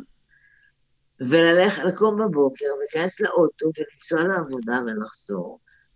ו, ולא לראות, ו, אה, ולבוא לגינה הציבורית עם הילד, ו, ולהרגיש שאתה נורא בסדר, כי אתה משחק באותה גינה ציבורית. אבל אני רואה שכל הישראלים מצטופפים בפינה אחת של הגינה, והילדים לא מתערבבים. ואז אני הולכת, ואז אה, הם, הם, הם נורא שונאים אותי, הם קוראים לי גזענית ופשיסטית והכול, אבל אז אני הולכת ביום שישי עוברת ליד הקפה השכונתי, יש לנו מין קפה כזה, שהוא כמו פרדס חנה קרקור כזה, אתה יודע, ואין שם אף מסתנן, כולם רק, אה, סליחה, שמאלנים אשכנזים, אני מצטערת שאני חייבת להשתמש במושגים האלה, ואני מודע, רואה את כל הזמן את הצביעות המטורפת הזאת, ואני יודעת שאני כבר לא אציל את השכונה, אוקיי? אני יודעת שאני לא אציל את השכונה. השכונה הזאת, גם אם המסתננים יעזבו, כבר לא תהיה השכונה שהייתה פעם, כי נעשה, נעשה פה כזה שינוי אוכלוסין כבר, וכל כך הרבה אנשים עזבו. אבל עדיין יש המון שנשארו, המון שנשארו, והם לא רוצים אותם פה. Okay, והם אוקיי, מרגישים אז... שכל העולם כופה להם, ושוב, זה הקטע שוב השכונתי. אבל יש לנו שוב העניין הלאומי, אנחנו לא צריכים אותם פה. למה הם צריכים להיות פה? שפי, אני רוצה אותך ברמה השכונתית. אני רוצה אותך ברמה השכונתית. כי אנשים, לדעתי, קשה להבין דברים ש, שלא מכירים ממקומות אחרים בישראל, ואני מכיר את זה מסיפורים ש, שלך ושל, ושל שותפייך כן. למאבק, אבל ת, תשמרי אותי רגע צמוד אוקיי. לעובדות. אבל דברים כמו, דברים כמו... דברים כמו קקי במדרגות, כן? כל הזמן, דברים כאלה, אוקיי? תני לנו רגע את ההסבר איך המקומי הוא שערורייתי, זה, לא סתם, זה לא סתם שהשתנה וצפוף, כן. מה, אני, תראה, אני מלאה מדי פעם סרטונים, סרטונים של חבר'ה, יש להם סרטוני אבטחה. יש לי חבר שגר ביסוד המעלה, אוקיי? בלב נווה שאנן. יש להם מצלמות אבטחה, בניין חדש של עירייה כזה. אז הוא שולח לי מדי פעם תמונות. יש פה שילוב פסיכי של מסתננים ונרקומנים, אוקיי? דרי רחוב, אבל רוב דרי רחוב הם גם נרקומנים. ועכשיו, בנרקומנים המשטרה לא יכולה לגעת. אין לה, אין לה סמכות לעשות אותם כלום. בסוחרי סמים היא לא רוצה לגעת רוב הזמן. ובזונות היא גם לא נוגעת, כי כמו שהם אומרים לנו, אם לא יהיו זונות יאנסו אתכם. כולם מודעים פה לבעיות, אתה זה לא שלא מודעים לבעיות. אה, לא, אבל מה זה שונה משנות ה-90? מה שתיארת, מה זה שונה משנות ה-90? נשמה, אני גרתי פה. כן. לא היה תסבירי את זה, תסבירי את זה. היו פה נרקומנים, אני הכרתי את כולם. שלום, שלום, מה נשמע? ככה חמישה שקלים, לך תקנה משהו לאכול.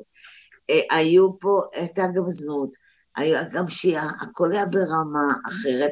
גם אתה יודע, זו הייתה פשיעה של פעם, לא פוגעים בחבר'ה של השכונה, אם אתה גר פה, ושרק מישהו יעז לגעת בבנות, הרגשנו נורא, נורא בטוחים, באמת נורא בטוחים. יש משהו בזרות, יש משהו בתרבות השונה, יש משהו בעוינות ההדדית בין שתי הקבוצות, שיוצר לך, אתה לא מרגיש נוח. אני לא יוצאת מהבית, הרבה מאוד אנשים פה, בעיקר נשים, לא יוצאים מהבית בגז פלפל. אתה יודע כמה פעמים כבר היססו אותי בגז פלפל? אותי. עכשיו בסדר, זה אותי, כי אני יעד ומטרה. עכשיו יש פה גם, בוא נדבר על הנושא הכי בעייתי, והכי הכי, וממנו נגיע גם לעניין של המעצרים האחרונים והכל, וזה הילדים, אתה מוכן? יש לך אומץ? לגמרי, אנחנו פה... כולם פוחדים לדבר על הכל, כן. אוקיי, סבבה. מה שקורה כרגע פה בשכונה, בכל השכונות האלה, חוץ מקריית שלום, זה שיש רוב מוחלט של ילדים זרים, אוקיי? זאת אומרת שאם אתה יוצא למרחב הציבורי, אתה תראה על כל ילד אה, זר, על 100 ילדים זרים ילד ישראלי אחד בערך בממוצע. הפער הוא פשוט מטורף. אה, משהו, עכשיו, זה, לא, הם לא מסתדרים, זה לא עובד. לא עובד, יותר מדי אלימות. תראה... לא, לא, מסתדרים, לא מסתדרים עם הילדים לא היהודים, או לא מסתדרים... תשמע, זה לא אני. אנחנו הלכנו לבדוק למה כל מוסדות החינוך של הזרים פתוחים בסגר, אוקיי? כולם. אמרו לנו כי הם כולם ילדים בסיכון. או חינוך מיוחד, סבבה? זה הילדים. זה ילדים עם בתים מפורקים, אין אחריות הורית, יש המון אלימות במשפחה. האריתראיות עצמן, בדוח שהן הוציאו, דיברו על 70 אחוז מהמשקי בית שיש בהם אלימות. זה לא אני. מי אמר 70 אה, אחוז? האריתראיות עצמן, מרכז לנשים אריתראיות. כשהיה בזמנו הסיפור של הרצח של הילדה בתקווה, כן. ילדה אריתראית, הם הוציאו את הדוח הזה, הם אמרו 70 אחוז ממשקי הבית של האריתראים יש אלימות במשפחה. זאת אומרת, יש מלא אלימות, אנחנו שומעים עדויות ממורות, מגננות, מסייעות, הן לא מוכנות, מוכנות להעיד בגלוי מפחד לפרנסה. הפחד פה לפרנסה הוא מאוד מאוד גדול, אה, אבל אה, אנחנו יודעים על זה. זאת אומרת, יש לנו פה ילדים מאוד אלימים, מאוד מפגרים בהתפתחות, מכל מיני סיבות, אה, קשה מאוד, קשה מאוד. אתה יודע, לפעמים, אני שומעת פה לפעמים סיפורים שאני לא יכולה לדבר עליהם, כי אנשים באמת מספרים לי, ב, אתה יודע, בחשאיות, אבל אל תספרי לאף אחד. אני חייב לספר לך, אל תספרי לאף אחד. אה, את לא יכולה לספר בלי, בלי פרטים מזהים? את לא יכולה... כן, אני מדברת על אלימות, על ילדים שמגיעים מוכים לבית ספר, על אלימות כלפי הצוות, הצוות. בוא אני אגיד לך משהו, זה אני כן יכולה לספר לך. לפני שנה אה, באו הורים מההורים, מהשפיראים החדשים, כן? אה, למנהל החינוך, ילדים, ילדים בגיל גן, וביקשו לפתוח גן, לילדים שלהם גן מעורב. הם ביקשו, העירייה מאוד מאוד שמחה, פתחו פה באשכול הגנים החדש, גן מעורב, 15-15. חודשיים אחרי זה אנחנו קוראים בעיתון שהילדים לא רוצים ללכת לגן, שיש מלא אלימות, שהם מבקשים מהעירייה להכפיל או לשלש את הצוות, כבר היה צוות מוכפל, כן? אה, והסיפור הזה התרסק בסוף. התרסק בסוף. בבית ספר החדש שפתחו פה, פתחו פה בית ספר גם חילוני פרוגרסיבי מאוד, הם קבעו מראש מכסה של עשרה אחוז זרים. למה? כי היה פוחדת שאם יהיו יותר ההורים הישראלים, למרות שהם מאוד מתקדמים והכול, יברחו, כי זה מה שקורה. עוברים איזושהי מסה, נוצרת המון אלימות בכיתות, גם כל תשומת הלב ניתנת לילדים, כי הם, הם דורשים המון תשומת לב. אה, הילדים הישראלים הולכים לאיבוד, אה, מתחילה אלימות, הם עוזבים ויוצאים. זאת אומרת, כולם מודעים פה. תראה, יש סיפור עכשיו, תקשיב, אתה חייב לשמוע. פתחו, זה בדיוק אני מתעסקת עם זה עכשיו. עיריית תל אביב אה, הרימה בצ'לנוב, שזה גבול פלורנטין, נווה שאנן, אה, מתחם גדול מאוד, של דיור בר השגה בחלקו, ונמכר, חלק מהדירות נמכרו. אה, סוף סוף המקום עכשיו, הם עשו שם מרחב ציבורי נורא יפה, בלב, בלב הפרויקט, אוקיי? זה מרחב ציבורי. אה, הם בקושי נכנס, נכנסו לגור שם, כבר יש מלחמות אטומיות. כי הילדים מגיעים לשם בהמוניהם, הורסים כל מה שיש, אה, עושים רעש בלתי סופי. היום הראו לי תמונות של דיירים שגידרו, הדיירים, שמו מחסומים וגידרו את הכניסה כדי שילדים לא ייכנסו. עכשיו, זה לא אני, אני לא שם, אני במעצר בית, אוקיי? זה אנשים שאני מניחה כן. שחלקם הגר... הגדול הגיעו לפה במחשבה שהם מאוד פתוחים ונאורים, אוקיי? אבל פתאום, כשאתה מנסה לנוח קצת בבית, אתה שומע צרחות אינסופיות של ילדים, אז מתערער לך שם משהו. עובדתית, אני לא מתערבת שם גם. אני אתן להם לעשות את העבודה לבד, הם יעשו אותה מצוין. אני... הדיירים, הדיירים יש שם כבר מלחמות, הכל סבבה. כן, לא, על זה שאני לא מרוצה, אני מאוד מרוצה. אני מאוד מרוצה. כיוון שהבלוף הזה, הבלוף הזה של הכל בסדר, יש דו-קיום, אה, אפשר לחיות בהרמוניה, ורק שפי... שאם רק היית נאורה... לא עובד, לא, לא, לא, לא, כן. אני יודעת שזה כלום. אני, אני חייב אבל לשאול, אני אולי מבקש, מבקש ממך כאילו לשים את עצמך בנעליים אחרות, אבל אני... את אומרת, יש כן. כוחות שממש משתדלים להשאיר את, ה, את כן. הקהילות האלה, את האנשים האלה, בדרום תל אביב. שלוש כן. שכונות האלה נלחמים על זה שהם יישארו שם. כן. כשהם מגיעים, מסיעים אותם לתחנה מרכזית תל אביב. כן, כבר לא מגיעים, כבר לא מגיעים. בסדר, כשהם הגיעו, מסיעים אותם לשם. בנון, אבל לא כמויות. כן. ואם זה היה באמת עניין של אה, פליטות, או של, אה, לא יודע, ניסיון להיות אה, סרטן, אז היו מפזרים אותם אולי, או... גם אז היינו דורשים, ואגב, בהתחלה חשבנו שזה פליטים, וגם אז הדרישה שלנו הייתה תקימו להם מחנות פליטים, תפזרו אותם בכל הארץ, ת, תשימו אותם ביישובים היותר חזקים, אה, תפזרו, תפזרו, תפזרו, תפזרו. אלא מה? הכל בלוף אחד גדול. כי כשב-2007, 2009, אני תמיד שוכחת, היה איזו תוכנית די, די דבילית, שנקראה תוכנית חדרה גדרה, שלא הייתה תוכנית טובה, כי היא הפילה את העול על הפריפריה, אבל היא הייתה. הגישו כל הארגונים עתירה לבג"ץ. בעתירה הזאת יש את כל הטיעונים. הם חייבים לחיות בדרום תל אביב, כתוב שם.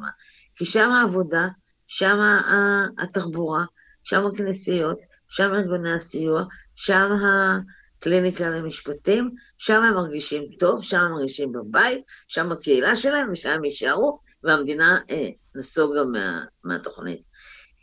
אה, תשמע, זו עובדה. אני מנסה להבין את האינטרס הנסתר. את אומרת, אתם נלחמים גם בעיריית תל אביב הרי בדבר הזה. למה שעיריית תל אביב... יש אינטרס של נדל"ן, מה אנחנו מטומטמים? ברור לנו. חולדאי אמר לא פעם אחת, ונתפס אומר את זה הרבה פעמים, חולדאי לא אוהב אותם, באמת. זה הכל הצגה. אה, אבל חולדאי אמר בגלוי בהתחלה, בשנים הראשונות, הוא אמר, וזה מוקלט, הם פה, אני לא יכולה לגרש אותם, ואני לא אתן להם להרוס עוד שכונות. זהו. לא אתן להם להרוס עוד שכונות. עכשיו, חודי שופך פה ימבה של כסף. הכל, עכשיו אני אגיד משהו שישמע נורא גזעני ולא אכפת לי, הכל נבנה מתוך חור שחור, אוקיי? הכל. כל כסף שנכנס פה. אי אפשר לפתח את הסביבה, כי הם הורסים הכל. אה, צריך לבנות להם כל הזמן, כל הזמן, כל הזמן. עוד גנים, עוד בתי ספר, עוד גנים, עוד בתי ספר. כולם נטבחי רווחה. אין, הרווחה פה לא יכולה לטפל בכלל ב, ב, בישראלים. אה, כל הכסף הולך לשם, אנחנו לא רוצים. לא רוצים, אני כבר אמרתי כמה פעמים, תפסיקו להשקיע פה. כל גינה שפותחים, כל גינת כושר שפותחים. בשנייה שהגינה נפתחה, בשנייה, אנחנו, היא לא שלנו, אנחנו עבדנו, לא אני, אלא מישהי אחרת, סוזי, עבדה שנתיים לפתוח בקריאת שלום אה, מגרש אה, כדורגל, אוקיי? מגרש סינתטי כזה. השקיעה את הנשמה שלה, הייתה אז חברת מועצה, השקיעה את הנשמה.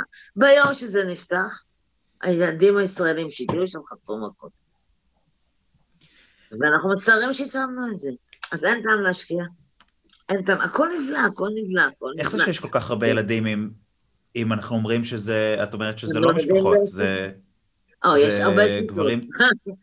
הם הגיעו לפה, הרבה גברים מעט נשים.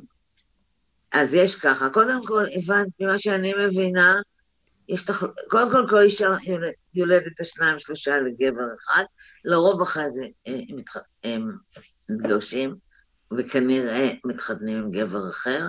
יש כבר דור שני שמתחיל להיות פה, וכנראה שבכל זאת פה ושם מגיעות נשים, כי, כי, כי גם לנו אין הסבר מאיפה פתאום כל שבת יש עוד חתונה ועוד חתונה ועוד חתונה. אה, הם מתחתנים גם אה, עם אתיופיות, צריך להגיד את זה. אה, ישראליות, יהודיות. כן, יהודיות. לפעמים עם פיליפיניות, אבל זה קצת פחות. ועובדתית, עובדתית, כל שבת יש פה חתונה. ואיפה החתונות מתנהלות?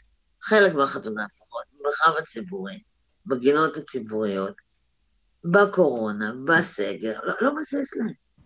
לא מזיז להם. לפני שבועיים צילמנו אותם, שוב לא אני, צילמו אותם, עשרות אנשים, אף אחד לא עם מסכה, כולם מתקהלים, בסוף מכל הצילומים בבלאגן, הפעיל שצילם אותם נעצר, כי זה, כי זה קלאסי, כאילו, זה מובן מאליו, ככה זה קורה. אה, אנחנו לא רוצים... אני אבל חייב להתעקש בשביל להבין את הנקודה של קודם. נניח ויש ארגוני שמאל שהם אומרים, כן. מה שהם טוענים זה שהם עושים את זה משיקולים הומניטריים. הם רואים בהם לא פליטים, וזה לא מה שהם אומרים לפחות אה, כלפי חוץ. אני לא מאמינה, לא מאמינה. בסדר, אז אני אומר, יש הבדל גדול בין אה, לקחת את כל אותם אריתראים ולגרש אותם, שזה מה שהוא כנראה את חושבת, ואולי, וגם אני חושב, כנראה זה תלוי באיך, אבל יש, יש עדיין פער גדול בין זה לבין הדרישה להתעקש להשאיר אותם בדרום תל אביב. מה הסיבה שאותם ארגונים לא מסכימים לא לפזר אותם לא בנתניה ובאילת וב... אני לא יודע איפה. בכל המדינה. כי הם טוענים שהם צריכים להישאר בתוך, בקהילות, בקהילות הגדולות שלהם, כשהם מפוזרים הם, אה, כאילו, הם, הם, הם, הם הולכים לאיבוד, מעטים, הם צריכים את הקהילה, אה, אני לא חושבת שהם בכלל, אה, הטענה המרכזית שלהם שהם לא, אף אחד לא יגיד להם איפה לגור, זאת אומרת, אי אפשר לפזר אותם. גם אני אומרת, הם לא, זה לא דור, זה לא גרעינים, אתה לא יכול לפזר. אבל אגב, אני רוצה להגיד שני דברים על הפיזור. א', יש פיזור, יש פיזור. יש קהילות גדולות בנתניה, פתח תקווה, בנהריה, באילת, לא? בכל מיני מקומות. כן, יש קהילות. אותן צרות בדיוק, רק בקטן. בדיוק, אני בקשר איתם. אותם דברים, אותן חמרות, אותם שיכורים, אותם הטרדות, הכל אותו הדבר. יצא לי כמה פעמים לדבר עם, עם היותר, אתה יודע, יש להם מנהיגים פה ושם בקהילה, למרות שרבים לא נשארו, כי לרוב מי שצומח שם בקהילה, עולה למעלה, מהר מאוד מקבל ויזה לקנדה ועוזב. זה דרך לצאת מפה. אבל יצא לי לדבר עם כמה מנהיגים, אמרתי להם, למה אתם כבר עוזבים והולכים לעיר אחרת? למה אתם מביאים איתכם את כל הזר? אמר לי, תקשיבי, המזל הרע שלנו, שרוב הקהילה שפה היא פרימיטיבית. זה לא חבר'ה מהעיר הגדולה. אמר לי את זה מפורש. אז uh, הם, הם צריכים לשתות, הם לא יודעים לשתות, הם לא מסוגלים לשתות הרבה, הם משתכרים נורא מהר, ואז הם עושים את כל המלחמות והדקירות. אבל בוא אני אגיד לך משהו על השמאל, כי, כי אני משתגעת מזה. בתקופה של המאבק הגדול נגד הגירוש, אה, באו, באו גם הקיבוצניקים, אה, ליאור מרשק ו... וכל מיני, ודיברו על אה, מרחבים מוגנים, על קליטה בקיבוצים, על זה, ש... וכל מיני דברים כאלה. אבל אנחנו באנו לפרוט את צ'ק אחרי שהגירוש נכשל, אמרנו, אוקיי, הבטחתם, הבטחתם. ואז באמת ניסו להסיק, היה מבצע גדול שעבד בראשו בחור בשם אבי עופר, וניסו לה, אה, באמת להעביר משפחות לקיבוצים. היה, השקיעו בזה המון מאמץ וכסף, בסוף. זה נגמר בכ, אני לא יודעת מספר מדויק, כ-30 משפחות. כמעט כולן, אני חושבת שכולן משפחות חד-הוריות, כלומר בלי גברים, רק נשים וילדים. החתימו אותם על חוזה לשנה עם תנאים דרקוניים. זה מותר, זה אסור, זה מותר, זה אסור, זה מותר, זה אסור, זה מותר, זה אסור. ממה שידוע לי, כי אין מידע, כבר המון זמן לא נקלטה אף משפחה חדשה, ומה שעוד יותר ידוע לי זה שהמון מהמשפחות כבר עזבו. אוקיי, זאת אומרת, זה היה כישלון טוטאלי. ברמת אביב חתמו אנשים על עצומות, כל אחד, אנחנו מוכנים לקבל פליטים, אנחנו מוכנים לקבל פליטים, אנחנו מוכנים לקבל פליטים. וקרה משהו, ואני חוזרת לשאלה ששאלתי בהתחלה, איך זה שבמשך כל השנים האלה, של המאבק נגד הגירוש, וההפגנות ב-2014 נגד חולות, וההפגנות נגד אה, חוק הפיקדון, לא קמה מעולם תנועה, ארגון, התארגנות, הפגנה, שבאה ואמרה, בואו נוציא אותם מדרום תל אביב. ונגמור את כל הקונפליקט הזה. הרי ברגע, כולנו מבינים את זה, שאם הם לא יהיו פה, אצלנו, אף אחד לא עושה את המלחמה חוץ מאיתנו, אוקיי? בנתניה ובפתח תקווה בוכים, אבל לא עושים מלחמה. אה, בואו נוציא אותם, בשבילם, אתה יודע מה? לא, לא מכוונות טובות, לא כי הם, הם נורא בסדר, אלא בשביל, בשביל הילדים המסכנים, ש, ש, ש, איך הם אומרים, שמרטיבים במיטה בגללנו, תוציאו, תקחו אותם מפה. כשאנחנו היינו צעירים, אה, אז עיריית תל אביב הייתה מביאה אוטובוסים להביא אנשים מאותן. שכונות ל- ללמוד בבתי ספר בצפון תל אביב. את אומרת שהיום זה לא קורה, לא קורה אצל האוכלוסייה? היום לא מאמינים יותר באינטגרציה, ובצדק, זה נכשל. אני שומעת סיפורים פה מחבר'ה שהיו שם באינטגרציה. עשה להם טראומות לכל החיים. אמ, היום הגישה היא אה, בתי ספר שכונתיים, כמה שיותר קרוב לבית, כמה שיותר שכונתי. אגב, האריתראים דורשים אינטגרציה, ומסבירים להם העירייה, מסבירה להם אה, המנהלת של מינהל החינוך, שהיא שמאלנית, באמת שמאלנית, שילדים לומדים בבית ספר שכונתי, ומה לעשות, רוב הילדים בשכונה הם זרים, ולכן הם לומדים בבית ספר שכמעט כולו זרים. אה, לא, הם רוצים אינטגרציה, הם לא אפילו קולטים מה, מה הם מדברים, כי הם לא באמת רוצים שיסיעו את הילדים שלהם לאיזה בית ספר צפוני אליטיסטי, שבו ישתינו עליהם בחצר, אוקיי? הם לא יודעים מה הם קולטים. עכשיו, אנחנו עשינו פעם ניסיון, פעם אחת באמת, כי אין לי זמן לשטויות האלה, הפעם אחת הושבתי אה, שתי טלפניות, אה, הוצאנו מה, מיד שניים, אה, רנדומלי לגמרי, דירות להשכרה מצפון לרוטשילד. התקשרנו, אמרנו שלום, אנחנו מייצגים עמותה שרואה, שרוצה לפזר את הנטל, להוציא קצת משפחות של פליטים מדרום תל אביב, כולם אנשים שבהם המשפחות, האבא ואמא עובדים, אנחנו ניתן ערבויות, כאילו חסמנו את הכל. כמה אתה חושב שאמרו לנו בואו תראו את הדירה? אפס. אחוזים. רגע, תירוצים היו בשפע. זה לא אני, זה בעל הבית, זה לא אני, זה השכנים, זה לא אני, זה אימא שלי, זה לא אני, זה הילד שלי, זה לא, או שאחת אמרה, זה לא רעיון טוב, לא יהיה להם פה טוב. אתה מבין? זו צביעות שפשוט לא תאמן, והצביעות הזאת, אגב, היא אחד העוולים שמפוצץ אותי. אנשים שואלים אותי מה המניע. יש לך את זה מרוכז איפשהו, את המידע על הניסוי הזה? שתוכלי לשלוח לנו, נשים לינק? יש לי סרטון, כן, יש לי סרטון, אני אשלח לך, בסדר? Okay. אוקיי. עשיתי מזה סרטון, הוצאתי מזה כמה מקטעים.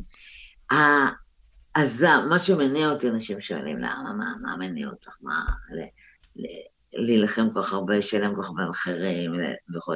זה הכעס, הכעס על העוול. אני, אני כל יום מרגישה שעוול יותר גדול, ועוול כבר לא כלפיי, כי באמת, מה שעושים לי זה, זה, זה, זה מביש. אבל העוול כלפי אנשים, עכשיו, אני לא פגשתי בחיים שלי, ואני גרתי גם בהמון מקומות, לא פגשתי אנשים יותר סובלניים מהתושבים פה, אוקיי? אנשים דתיים, אנשים עם, עם, עם, באמת דתיים, היו, אה, הייתי מסתובבת עם הילד שהוא היה קטן בעגלה, וכולם יודעים, אנשים היו עוצרים אותי, בואי שבי, תאכלי אבטיח, תשתי קפה, מה שלום האישה, מה שלום הילד, מה העניינים וזה, כאילו, הכי מובן מאליו. אנשים פה נורא סובלניים, גם כלפי הזרים, גם כלפי הזרים, אפילו היום, אעשה לך סיפור, כי אין כמו סיפורים, אנקדוטה, כשרק התחלתי את המאבק, כשרק הצטרפתי, עוד הייתי באמת לא ידעתי, לא הבנתי כלום. אה, אני פוגשתי יום אחד ברחוב אישה שאני יודעת שהיא הייתה אתמול בהפגנה וצרחה מהבטן סודנים לסודן ומוות לסודנים. ואני פוגשת אותה רצה ברחוב עם ילד סודני. אוקיי? ואני אומרת לה, היי, מה קורה? אז היא מסתכלת ואומרת לי, הוא נפל, אני לוקחת אותו לקופת חולים. קולט? וזה נתן לי המון, אה, הבחנה, לראות, להבין מה קורה פה. ברמה האישית, אנשים פה סובלניים בטירוף. הם פשוט מאוד לא אוהבים את העובדה שהם חיים כמיעוט אתני בבית שלהם, זה הכל. ובתוך, וכל הפשיעה, כי אין פה מישהו, אין משפחה שלא חוותה פשיעה, איזושהי.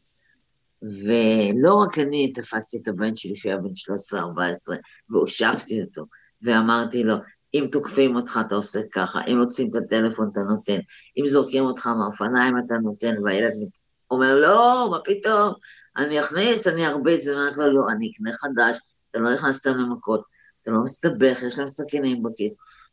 אה, כולם עברו את זה, לא רק אני, אוקיי? וכן, לדעתי אין, אין אריתראי שלא מסתובב עם סכיני פאנל בכיס. זו דעתי. אוקיי, אז... אה, יאללה.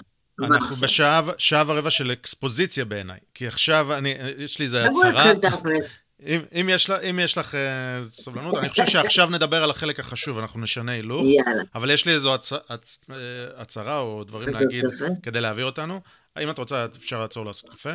Uh, אבל רק מילה על הפשיעה והכול. דיברנו על זה עם יונתן יעקובוביץ'. יש דוחות שמראים אמפירית, לא רק אנקדוטלית, את מדברת על ה... ברמת כן. הקרקע, מה, מה את חווה, אבל כן. גם הדוחות ברמה, ברמה ה... נכון. של האוכלוסייה רואים שהפשיעה, ובעיקר הפשיעה האלימה, היא בשיעורים הרבה יותר גבוהים.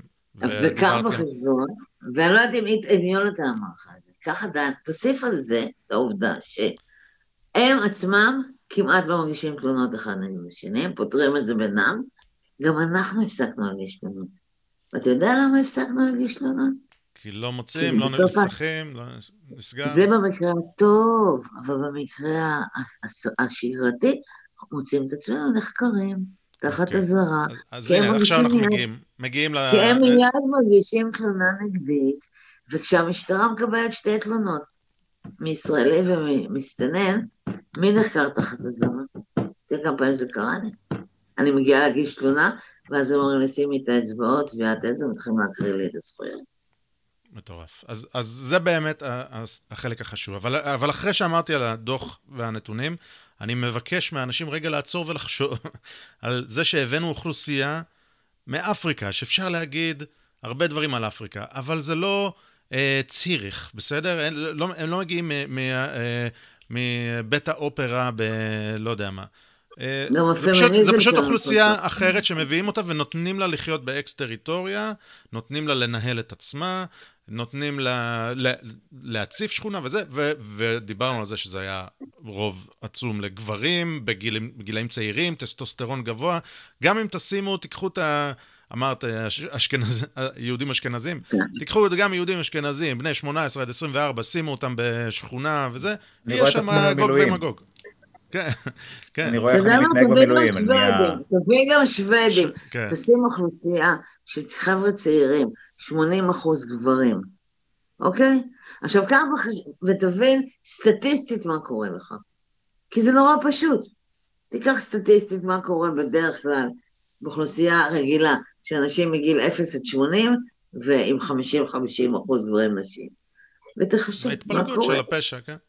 כן. מה קורה? מה קורה? זה פשוט נורא.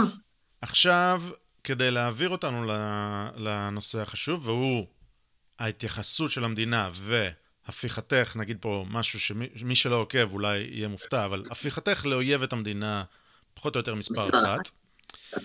אה, אני, אני יודע, אולי יש עוד מישהו שאני לא מכיר, אבל ממי שאני מכיר, את אוהבת המדינה מספר אחת. אני כן, גם אה, בשיחה המקדימה השוויתי אותך למישהו ש, שגרם לי בכלל לפקוח את העיניים לדברים האלה בישראל, כי אמרתי, איך זה יכול להיות שזה קורה בבריטניה, איזה זה, וזה טומי רובינסון בבריטניה, ואמרתי, אה, בישראל הכל קטן מדי, כולם מכירים, זה לא יקרה, ואז פשוט אני רואה את זה קורה בישראל. אה, שם טומי, רובינסון הוא אויב מספר אחת של המדינה, ובישראל את אה, שפי פז. אה, אבל מה שאני רוצה להצהיר פה, זה שאת אוהבת המדינה מספר אחת, כי מדובר פה במדיניות גזענית. ואם הם לא היו שחורים, לא היית הופכת, לדעתי, פרשנות, בסדר? לא היית הופכת נכון. לאויבת המדינה. אם הם היו רומנים, ראינו את זה כבר, כן?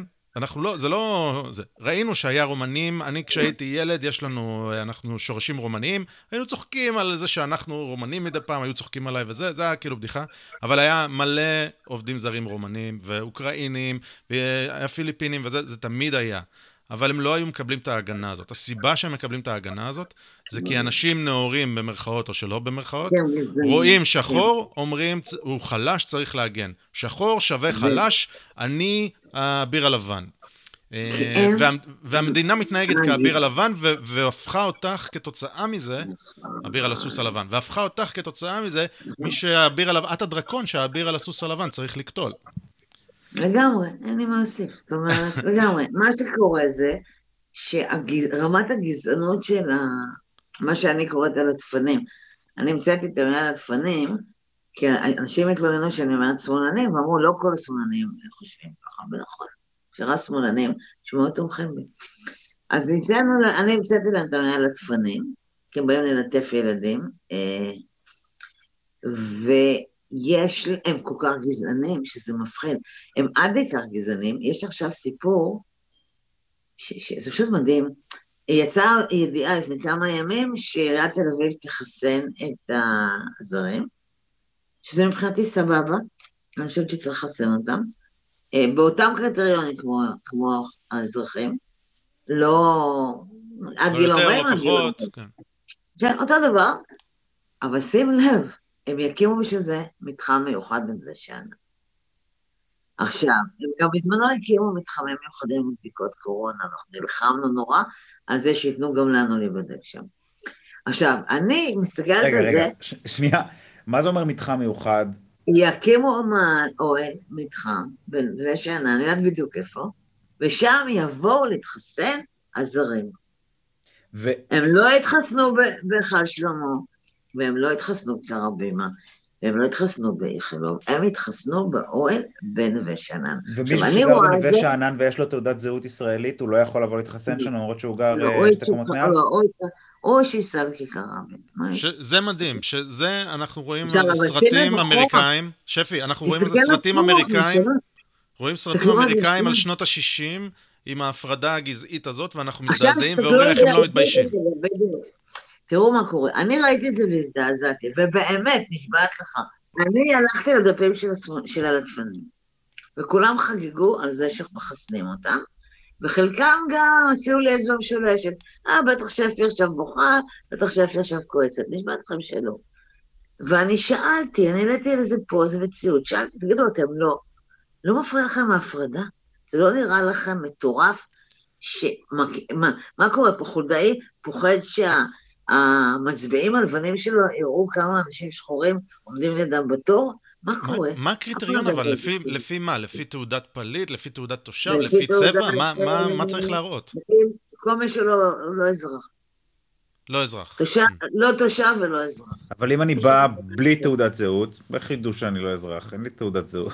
תראה, כשעשו את הבדיקות קורונה, אז בהתחלה לא נתנו לישראלים. ואז אנחנו עשינו בלאגן ונתנו, אני נבדקתי שם פעמיים. ואז הגענו עוד פעם ואמרו, לא, יש עכשיו הוראה, אה, לא לתת לישראלים.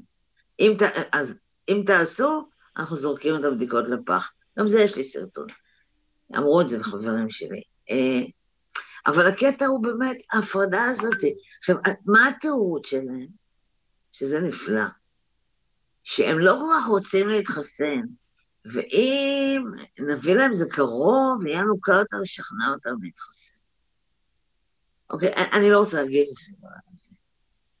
לא רוצה להגיב על זה, לא להגיד מה דעתי על מי שלא כל כך רוצה להתחסן, וגם לא מה דעתי על עיריית תל אביב, שזה התירוץ שלה, שכל אחד יבין לבד.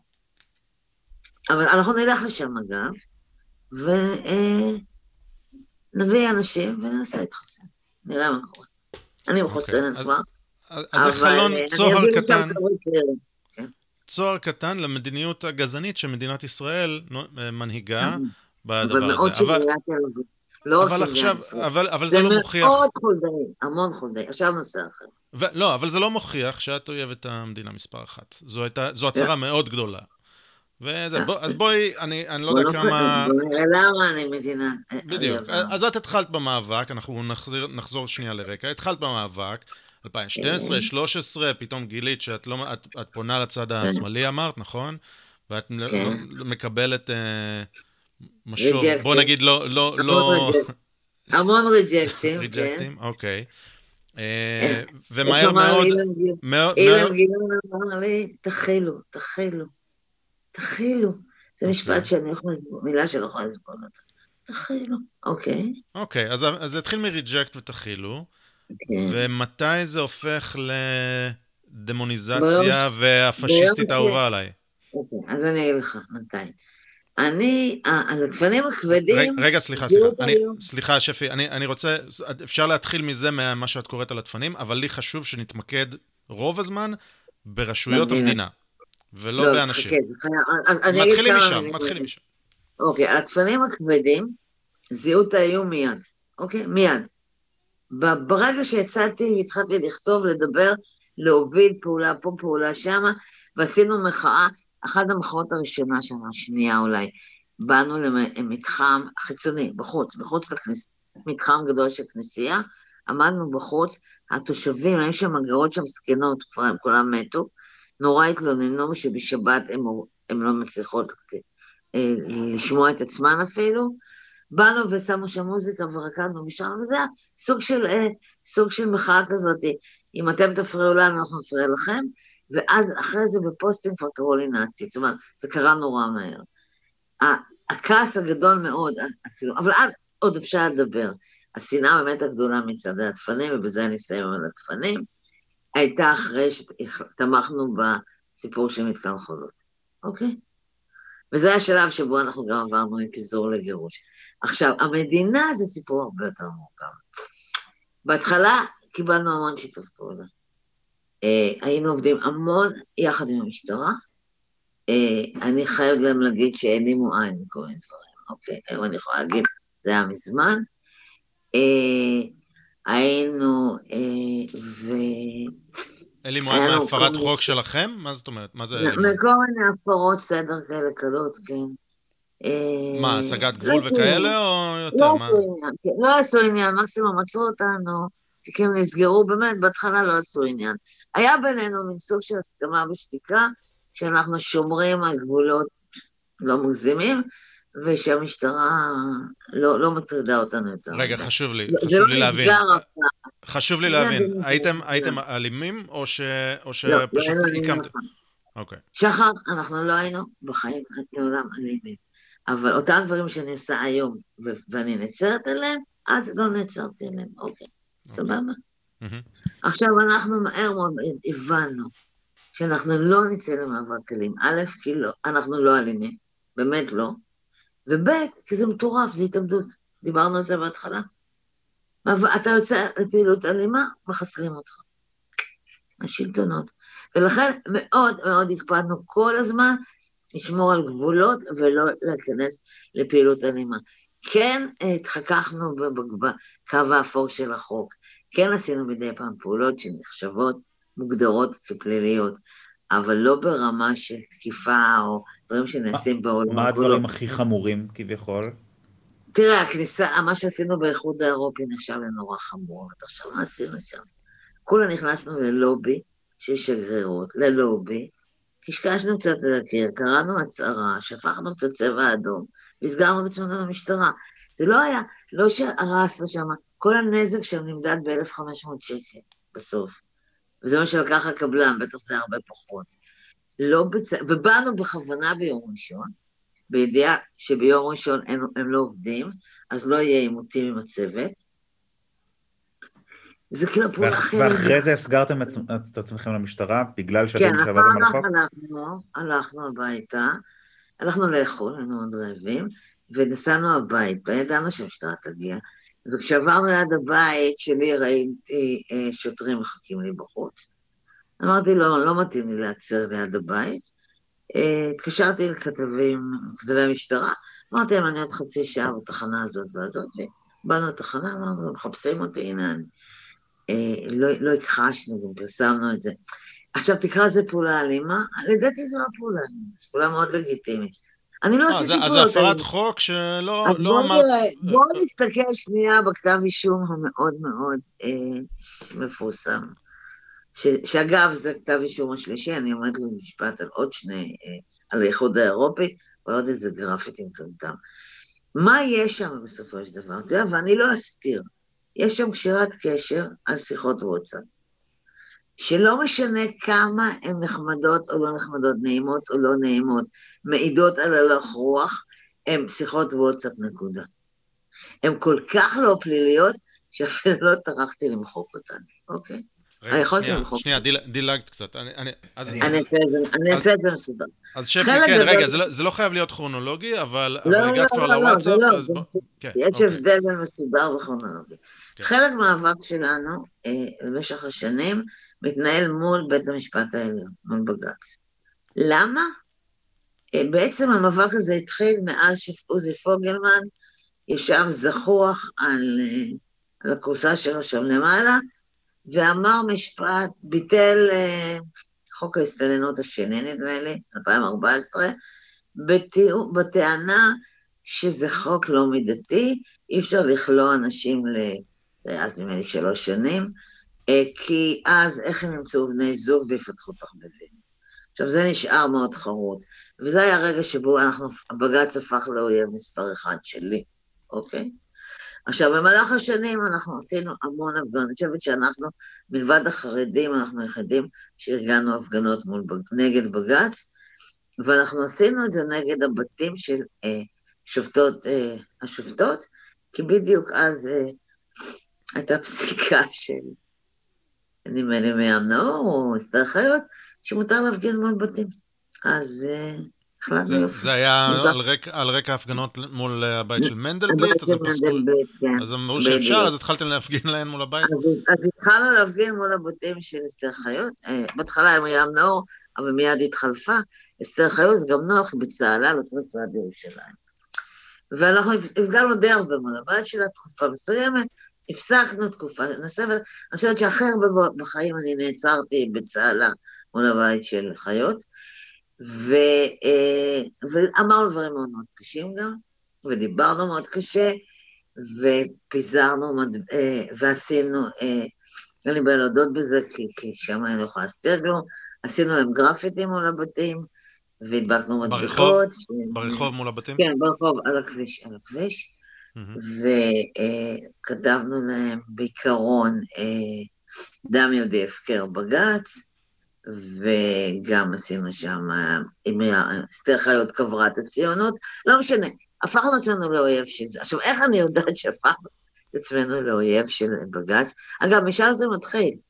ברגע שהפכנו לאויב מספר אחת של בג"ץ, היה קל מאוד לעבור, להעביר את זה לאויב מספר אחת של המדינה, משום שבמהלך כל הזמן הזה, לפני איזה שנה, אה, סוף סוף נגמר משפט דיבה שלי. משפט דיבה שבו תבעתי את מי שהיה אה, עורך חדשות החוץ של הארץ, אסף רונל, שכתב, אה, צייץ בטוויטר אה, עליי ועל סוזי, שבאנו לפגישה עם, עם ביבי בזמנו, שקרס הגירוש, והקרסנו את מתווה האום. זאת אומרת, אנחנו לא נספיק על הכל לדבר בשום צורה. Uh, הוא כתב, מנהיגות התנועה היהודו-נאו-נאצית בישראל מגיעות לפגישה. תבענו את הדיבה. אוקיי? נפגעתי בשביל כל, מי שתומך בי. ואחרי שנתיים של משפט הוא נגמר, והשופט פ, פסק שזו דיבה, פסק לי 80 אלף שקל פיצויים, ואז הפחית את זה ל-20 אלף שקל, כי אין לי שם טוב. ואחת הסיבות המרכזיות לאין לי שם טוב, היו שם עוד כמה סיבות, כמו שחברים שלי מתנהגים כך וכך, שזה בכלל לא לעניין, אחת הסיבות הכי חשובות שם בטיעונים, היו שאני תוקפת במילים חריפות את בית המשפט העליון, אוקיי? עצרי. וואו, כן. עצרי. דבר ראשון, צריך...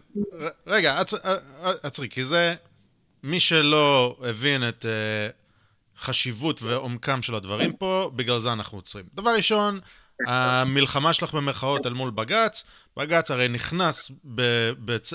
בדילוגים לסיפור הזה, פסל חוקים שקשורים להגירה לפחות ארבע פעמים, אין ספור פעמים בהחלטות מנהליות ו- וצווים מנהליים ו- וכולי.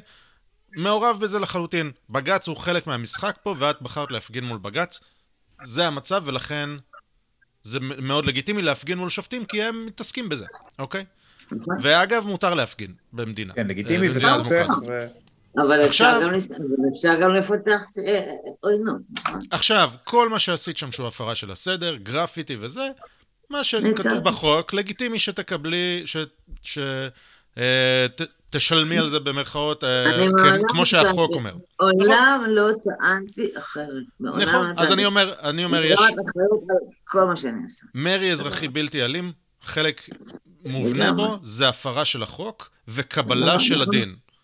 וזה חלק מהמאבק כדי לשנות. זה לא, מי שמתחמק מהדין, הוא לא עושה מרי אזרחי, כלומר, מי שמכחיש, מנסה לברוח וזה, אז הוא לא עושה את זה כמו שצריך. ואת עושה את זה כמו שצריך, כי את אומרת, אני עושה דברים שהחוק אוסר עליי, שהם לא אלימים, ואני מקבלת את הדין, זה חלק מהמאבק. אוקיי, כל עוד את באמת לא... למעט את האקורונה, כי זה סיפור אחר, אבל נדבר עליו עוד שם זה יותר מורכב. אה, אה, אז עוד שנייה תספרי, כי אני לא... לא יותר מורכב. אבל עכשיו, עכשיו אנחנו מדברים על משהו שקרה במקביל, שקרה במקביל, תביעת דיבה. את טוענת שפגעו לך בשם הטוב, והשופט מסכים איתך, ובעצם הוא אומר, על דעה פוליטית, דעה פוליטית כלשהי, משטרת המחשבות שלי, השופט, אומרת שאת שווה פחות, לפי לא, החוק. לא, או שמשטרת המחשבות שלי אומרת, אני רוצה להתקדם. אוקיי, בסדר, זה לא משנה, זה לא משנה למה הוא אומר את זה, אבל כן. זה התוצאה. הוא אומר, היא תוקפת את בג"ץ, וזה לא משנה גם שאר הדברים. זה שהוא אומר אין לך שם טוב, זה כי הדעה הפוליטית שלך היא, היא, היא שנויה במחלוקת, ולכן את שווה... הדעה הפוליטית שלו שונה משלך בעצם. אם אתם הייתם השופטים, הייתם חושבים שיש לי שם מצוין, נכון? אני מקווה. אוקיי. לא, זה בכלל לא משנה. הוא פסק פסק דין במדינת ישראל, שבהתאם לדעה הפוליטית, וזה לא משנה באיזה צד. בהתאם לדעה נכון. הפוליטית אנחנו נשנה את אה, גזר הדין, או לא משנה, נשנה את ההחלטה. זה פשוט מטורף, וכותב את זה... עכשיו, עכשיו, כמה משפט צדק אני מצפה לי עכשיו במשפט הזה. אוקיי, בוא נמשיך. עכשיו זה כמובן יותר מזה, כי זה לא רק זה שזה אה, דעה פוליטית לא משנה לאיזה צד, זה דעה פוליטית שהיא במקרה נגד בית המשפט, שהוא שופט בית משפט והוא... גם, כן. לא, לא, זה סיפור, זה סיפור. טוב, בקיצור, נגמר הסיפור הזה. עכשיו, מה שקרה, רוצים בטח, בואו נדבר טיפה על מה שקורה עכשיו, כי זה קורה עכשיו. עכשיו, אני כבר, כבר מזמן במצב של דמוניזציה מוחלטת מצד השמאל ומצד התקשורת. התקשורת לא, כמעט לא מוכנה אה, לסקר אותנו, אה, הם ממסגרים כל דבר אה, נגדנו. באופן כללי, אני צריכה לקבל סיקור רק אם יש אופציה למסגר אותי באופן שלילי, אוקיי? זאת אומרת, נגיד את זה ככה, כשהמשטרה הגיעה לבית של דורון, שהוא שותף שלי למאבק, אה, ועצרה אותו באלימות והכתה את אשתו בגלל שהיא צילמה את המעצר האלים וסירבה לתת את הטלפון, לא הצלחנו להגיע עם זה לתקשורת. כי זה מציג אותנו באור חיובי. לעומת זאת, אם אה, מעלילים על העלילת שווא, עצרו אותי אה, בטענה שאני רססתי גז פלפל על מאבטח בכניסה לבית ספר, ואגב, התיק הזה נסגר כי הוא לא היה ולא נברא, אבל זה הספיק לי שהתקשורת תצא, כן תסקר, כי פה יכלה להגיד שפי פז נעצרה על תקיפת אה, מפתח, אוקיי? אז זה בעצם מה שקורה מהיום לתקשורת. היא טובה, היא, היא, היא מסקרת אותנו רק במקרים אה, של מסגור שלילי. עכשיו, אנחנו חיים בתקופה, אני אתן לך קצת הסבר, אנחנו חיים בתקופה, כולנו יודעים, שנה וחצי כבר אין באמת ממשלה פה שמסוגלת לתפקד, יש קורונה, אין ועדות כנסת, אי אפשר להעביר שום חוק, אה, במקום שאנחנו צועקים כל הזמן, תקשיבו, המסתננים בצרות עכשיו, זאת הזדמנות פז להוציא אותם מפה. תפתחו להם ערוצי יציאה, הם מתלוננים שהם רוצים לצאת ואין לא- להם ערוצי יציאה. כן, עבודה ואין... אה, תסגרו עסקאות עם מדינות, תפתחו להם ערוצי יציאה, תנו להם מענק כפול. במקום זה, פתאום המדינה נותנת להם רשת ביטחון. אז אנחנו נורא היינו מתוסכלים, באמת היינו במצב של תסכול מטורף, אנחנו רואים את הזדמנות סוף סוף לגמור את העניין, אה, פשוט מתחמקת לנו מתחת לידיים, שקט מוחלט, ולא מדברים בכלל על הנושא, על הדפנים, שוב, העמותות, נוח להם מאוד כשלא מדברים, ואז אנחנו מדברים ואומרים, חבר'ה, מה עושים כדי להחזיר את הנושא לשיח? ואתה מחזיר את הנושא לשיח, אני מצטערת, נורא שזה ככה צריך להיות, על ידי פרובוקציות ועל ידי זה שאתה נוגע במקומות רגישים, אוקיי? אנחנו חוזרים לנושא של הילדים, הילדים הם מקום מאוד מאוד רגיש. עכשיו, אני רוצה להבהיר, לא נגענו בילדים, לא פגענו בילדים, לא הבעלנו ילדים, לא הבחנו ילדים, לא, לא עשינו שום דבר לילדים, מה שכן תיעדנו, וזה מספיק. זה מטריף אותם, זה מוציא אותם מהדעת. מה תיעדתם? מה זה תיעדנו? מה עשיתם? זאת אומרת, עמדנו בכניסה לבתי ספר ותיעדנו את הילדים, את הכמויות, את המספרים, את, ה, את ההסעות הפיראטיות, את הצורה שמצופפים אותם ברכבים, את ה... זה גם בזמן... זה בזמן שבתי הספר אמורים להיות סגורים בזמן הזה? זה חלק מהעניין? לא, לא, עוד לפני. לפני הסגר, בין הסגרים. טשטשתם את הפנים של הילדים לפחות, או שזה היה... אני לא מטשטשת. לא, לא, אני יודעת, אסור, אני יודעת, לא מטשטשת. אה, השתדלנו לצלם מהגב בעיקר, אבל לפעמים פה ושם יש צילום את האבות שמגיעים הילדים על האופניים החשמליים בלי קסדה, אה, נוסעים על מדרכות, כל הדברים האלה שאנחנו מדברים עליהם ביום-יום, שכל אחד הוא קטן, אבל בגדול זה יוצר, זהו, תיעדנו, כי זה מה שאנחנו עושים. כי אני חוזרת ואומרת, כמו, את יודעת, כמו רובוט, כלי הנשק היחידים שיש לי במאבק הזה הם המצלמה, עושה צבע והפוסט, אוקיי? אין לי יותר כלי נשק, כי אני מסרבת אה, לנקוט בצעדים יותר אלימים. ואנחנו מתעדים את הילדים בזמן, המון בזמן האחרון, מעלים פוסטים, מדי פעם מעלים פוסטים מאוד פרובוקטיביים, חוצים הרבה אש וזה בסדר, כי זה יוצר שיח ואנחנו רוצים את השיח. ואז קרה, ואז קורה מקרה כזה, אנחנו הולכים, אה, אני ועוד פעיל, איליה, נמצאים בתחנה המרכזית, אנחנו בדרך למרפאת לוינסקי, כי היה לנו את המזריב על חלוקת סופגניות, חנוכה לילדי מסתננים, ממש לא עקרוני, ואנחנו פתאום רואים שדלת לידם יש אה, גן של יוניטף, זה אחד הארגונים שפותחים פה את הגני ילדים, ושמישהו נכנס, משאיר את הדלת פתוחה, ואנחנו נכנסים, אוקיי? אפשר להתווכח על זה עד סוף, אם זה בסדר או לא בסדר, זאת השגת גבול, אני יודעת. אה, נכנסים פנימה, לא נכנסים נפש הילדים, נמצאים, נשארים במסדרון, שמים אותם מאוד מרחוק, אה, ואז מגיעה הגננת, הגנאית, שדיברנו עליה קודם, מתחילה לנהל איתנו ויכוח שלם, שזו המדינה שלה, כי היא מאמינה בישו, וישו היה יהודי, ולכן היא, זה שלה, ואנחנו לעומת זאת אה, בכלל צריכים לחזור לרוסיה. לאיליה יש כמובן מבטא רוסי, ושיחזור לרוסיה. מגיע המפתח, אומר לנו, צאו, אנחנו יוצאים, נגמר הסיפור, אחר כך הלכנו לריב קצת עם המרפאה, הלכנו הביתה, ערכנו עלינו את זה לאינטרנט, לרשת, ואני כמעט שכחתי מהסיפור. אבל אז הסתבר שציפי ברם צריכה קצת, מי שהייתה סגנית ראש העיר, צריכה קצת פרסום, והיא התחילה לעשות מהעסק הזה סיפור מאוד גדול, פנתה למפקד המחוז, נתנה לטלוויזיה, צריך למצות את הדין, צריך לעצור, צריך לעצור, והמשטרה, כמו תמיד, קיבלה הוראה ממפקד המחוז, ולמחרת היום אני מקבלת טלפון במשטרה, בואי לחקירה, ואני אומרת להם, לא, אני לא באה, כי אני כבר לא באה, נמאס לי. והם באים, עוצרים אותי, לוקחים אותי לתחנה, ופה מתחיל כל הסיפור. הסיפור התחיל ביוניטף, בגן של יוניטף, אבל אז הסתבר, כשהגעתי לחקירות, שיש להם ערימת תיקים שמחכה כבר. ואז הסתבר לנו שהם כבר כמה חודשים מכינים עלינו חומר, אוקיי? אה, ומחכים להזדמנות. שתיפול להם הזדמנות של מעצר טוב, ואז הם יכניסו את כל הערימה.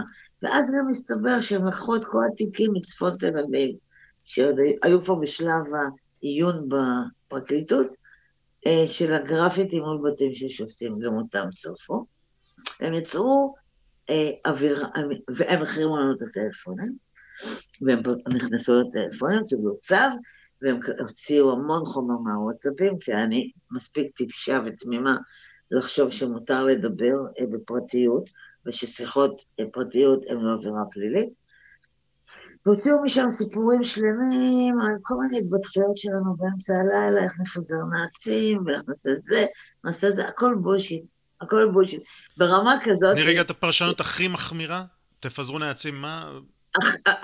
אנחנו דיברנו על פזר נעצים, על, על המדרכות בכניסה לבתי ספר, ואז אני אמרתי לו, מה פתאום, כי פגעו בזה גם לבנים, לא שחורים, ואז אמרנו, טוב, אז בואו נלך לגנים, הרי מלכתחילה לא היה שום גנה, ואז התחלנו לצחוק על זה שבדשא זה ילך לאיבוד, אז אמרנו להם מסמרים ועברנו הלאה, ואז דיברנו על הסלפי דבק במנעולים. תשמע, אנשים מתוסכלים, אין לנו מה לעשות. אה, המשטרה שלנו מהזנב, דיברנו שטויות, זכותנו. אגב, אני, אני רק, אנשים ש, שיבקרו את זה, אני רק רוצה להגיד שאצלי, אני מודה פה, שאצלי בקבוצות פרטיות בוואטסאפ, אני אומר, כן, הנה זה הזמן להשתיל את השבב חמישה ג'י בזרוע וזה, אני אומר הרבה שטויות, כי גם צוחקים וגם כאילו שטויות, מותר, מותר לי. כמה אנשים אמרו, אמרו, יאללה, איך בא לי להרוג את זה, או הלוואי ש...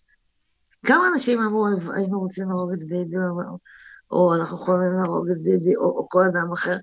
כמה אנשים אמרו, הייתי מטביע את חומותי באמבטיה, נו יאללה, ברצינות. שיחות וואטסאפ, לא התפתח מהן כלום. יתר אם כן, המשטרה כל כך יודעת שזה בולשיט, שכשהם הגיעו אליי הביתה עם צו חיפוש, לא היה כתוב שם נאצים, הם לא חיפשו נאצים, אוקיי? לא חיפשו נאצים בחיים בבית.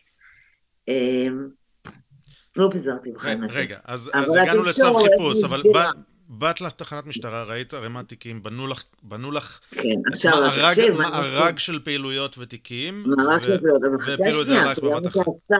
תראה מה עשתה התקשורת עם יוניטף. יש סרטון שאני צילמתי. יש סרטון שהגננת צילמה, אוקיי? אין פה סודות. הם מסגרו את זה. מישהי אמרה, הילדים פח... בחרו והתחבאו מתחת לשולחנות.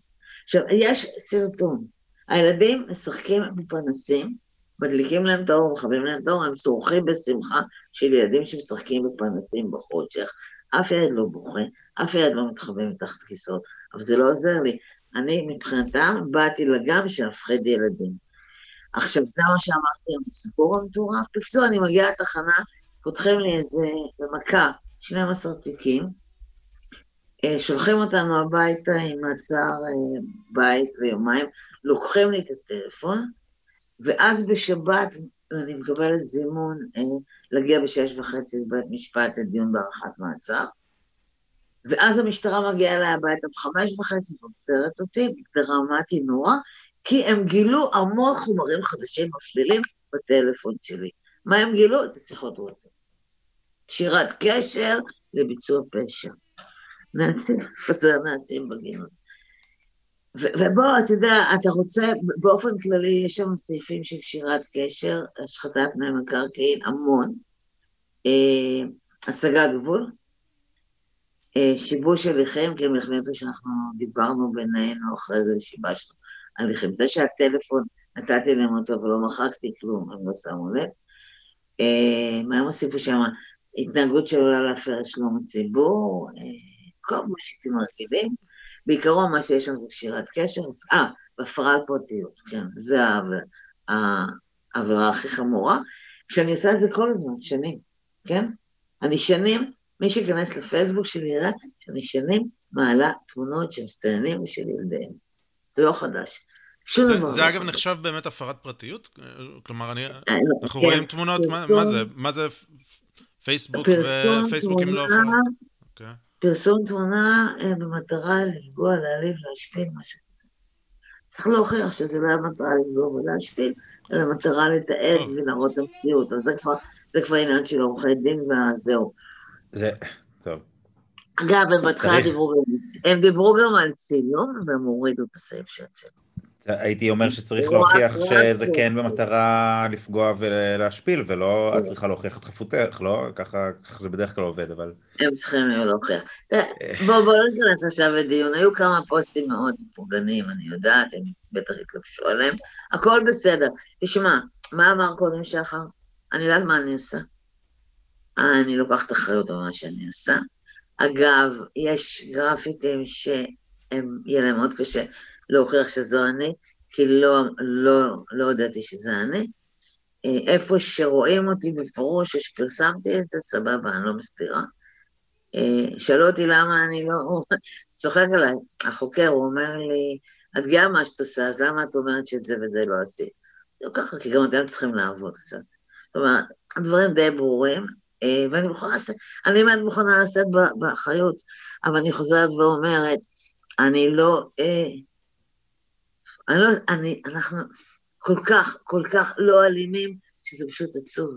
עכשיו, בבית המשפט, התביעה, קודם כל הם רצו על ההתחלה מעצר ימים, השופטת ויתרה, העבירה את זה למעצר בית, אני היום 46 ימים בסוג של מעצר בית, או היום קצת יותר קל, כמו שאמרתי בהתחלה, מותר לי לצאת בליווי אה, בת הזוג שלי, רק שלה יש את החיים שלה, ולא כל כך יוצא לנו. אני רוצה לעשות דברים אחרים, היא דברים אחרים. זה מצב די מעליב. זה חשוב רגע להסביר, זה מעצר בית זה מעצר. זה כמו כלב שעומד ליד הדלת ומיילל שירדו איתו. מעצר בית זה מעצר, ואת...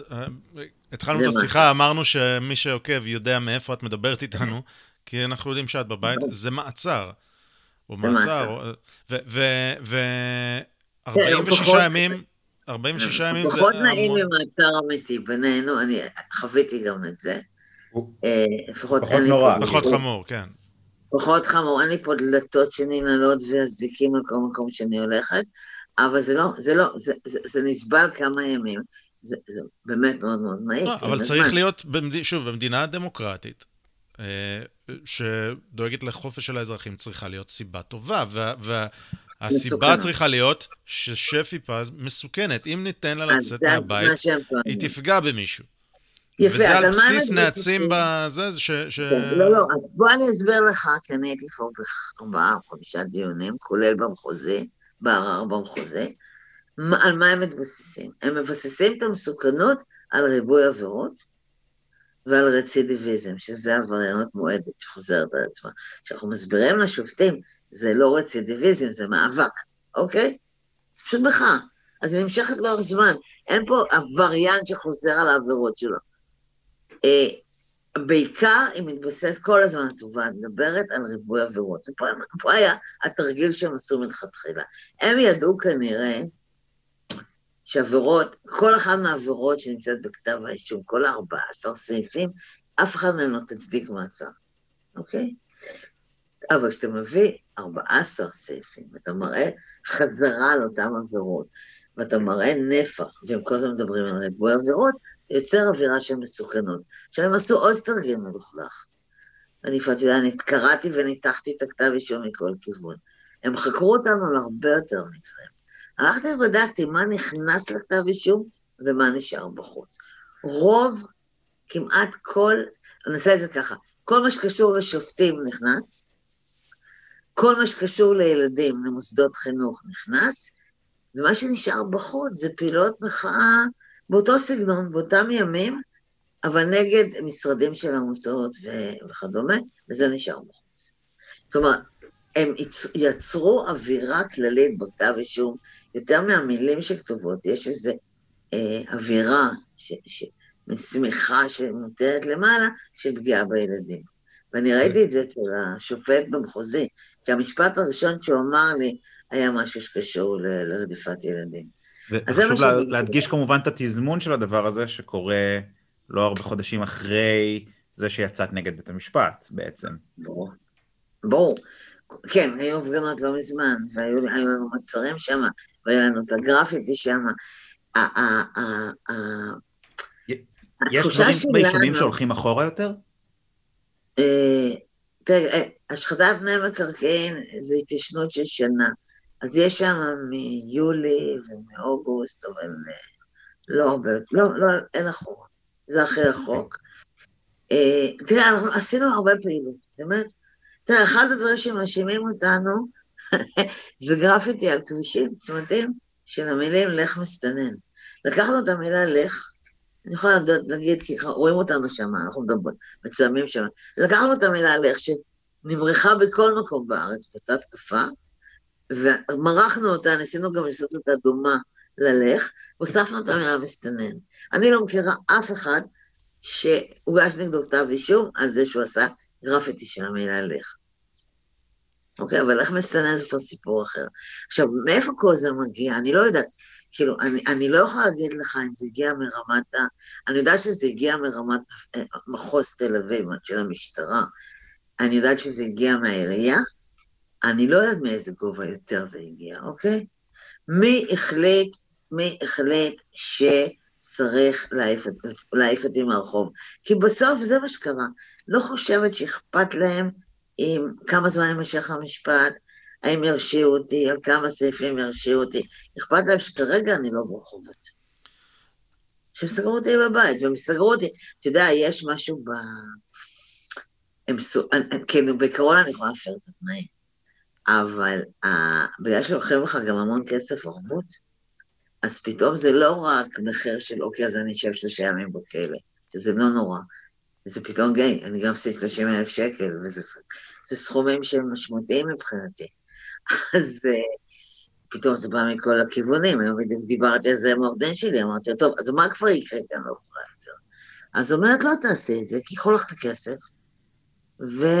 וגם יחמירו לך את התנאים. את לא תצליחי להשתחרר מזה. כן.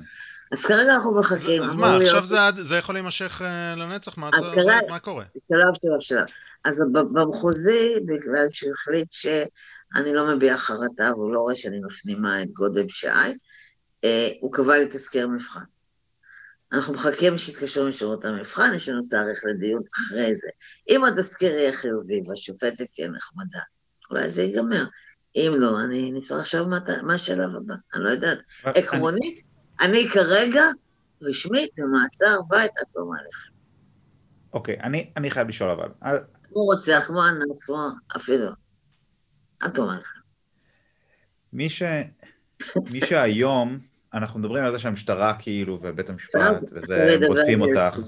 השר לביטחון פנים. זהו, בדיוק, השר לביטחון פנים, הוא חבר, כאילו, כן, הוא נפגש איתה. לא, זה מטורף. יש, אחת התיאוריות אומרת שחלק מההתנפלות עלינו היה ניסיון גם לפגוע בו. אני לא יודעת, לא נכנסת לזה. אנשים חשובים וחכמים אה, חושבים ככה. בגלל שהוא חבר, ובגלל שהוא כאילו... השר אמיר אוחנה, למי שלא... להכניס לו דרכי. יש מצב. אבל בואו נגיד את הדברים פשוט. אף שר בביטחון פנים אה, עקרונית לא יכול להתערב בעבודת המשטרה. אם אתה אדם ישר, אה, אתה בטוח לא יכול להתערב. הוא לא יכול לעשות כלום, הוא באמת לא יכול לעשות כלום. וכן, אני כן, כתור חבר דיברתי איתו, וכאילו, אתה יודע, חיבק אותי וירטואלית, אבל תכלס, כשר, הוא לא יכול להתערב בעבודת המשטרה. עכשיו זה לא, אבל הוא לא יכול להתוות מדיניות? כלומר, עכשיו הוא מתגאה במדיניות אל מול פשיעה במגזר הערבי, הוא לא יכול להגיד מדיניות... לגבינו הוא לא יכול לעשות כלום. לגבי מה שקורה בשכונות, אה, זה בדיוק מה שהוא היה אמור לעשות, אבל אני לא יודעת מה הצליחו, איך הצליחו לעשות עליו את התרגיל הזה, באמת שאני לא יודעת. כשהוא בא לביקור הידוע, אה, פה אצלנו בשכונה, זו הייתה יוזמה שלו לגמרי. הוא הודיע לי יומיים לפני זה שהוא מגיע. אה, הוא הושיב את כל הפיקוד אה, של המרחב לשיחה איתנו. הם לא רצו, הם מאוד לא רצו, הוא די כפה את זה להם. יכול להיות ששם התחילה הבעיה. ישבנו והיה לנו המון טענות.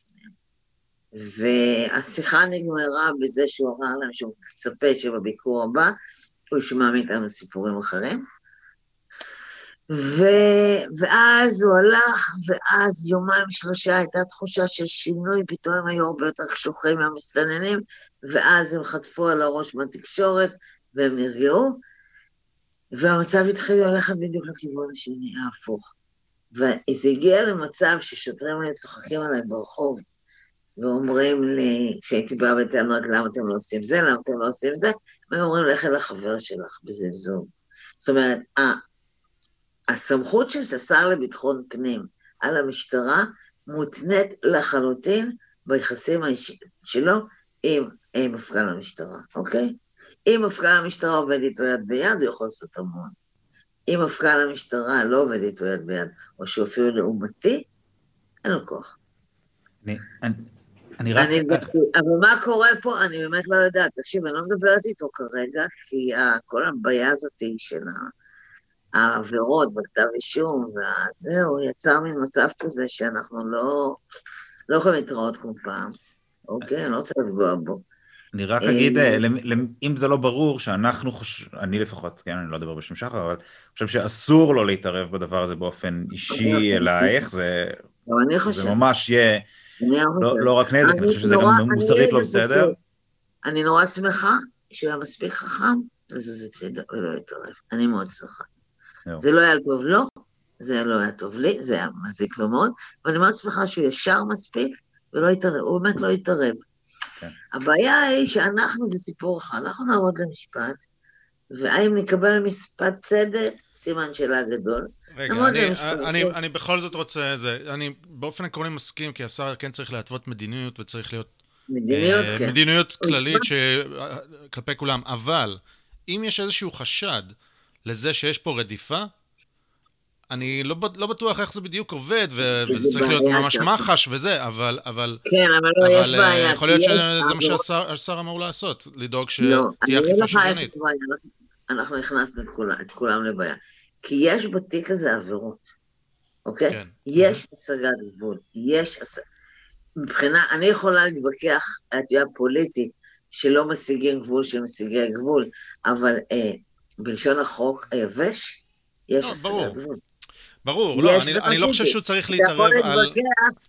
האם מישהו חוץ משפי פז מועמד למשפט פעם שלישית על גרפיטי, אבל בעיקרון גרפיטי זו עבירה על החוק. זאת אומרת, אבל יש פה תחושה כללית מאוד חזקה של רדיפה. גם ה... אני כן רוצה, אני כן מצפה ממנו, ואני מקווה שזה יקרה, כן לפתוח את הפה ולהגיד משהו על המעצר בית, אבל אף. אחד לא מעז. אני, אני אבהיר, אני אבהיר, אני לא חושב שהוא צריך להתערב על כן. הפרטים של התיק שלך וזה, אבל להגיד, רגע, אוקיי, היה פה דרישות של המשטרה שנגד המדיניות שלי, שהם מייצרים תחושת כן. מסוכנות, בואו נגדיר מה זה מסוכנות. יש פה אנשים שאולי מועלים בתפקידם במחוז זה, במחוז ההוא, אני, שוב, אני, לא, אני לא, אני לא יודע בדיוק... להסביר את המדיניות שאותו מנסה כן, להתוות. לא אם יש פה אכיפה בררנית של המשטרה, תפקידו לדאוג שהמשטרה לא תהיה בררנית. זה לא המקרה הספציפי, אבל ללמוד מהמקרה הספציפי לתיקון. אז זה בדיוק הדברים שדיברנו עליהם בשיחה, זה בדיוק מה שהיה אמור לקרות. אה, שנייה, אני יודע שמה... לא.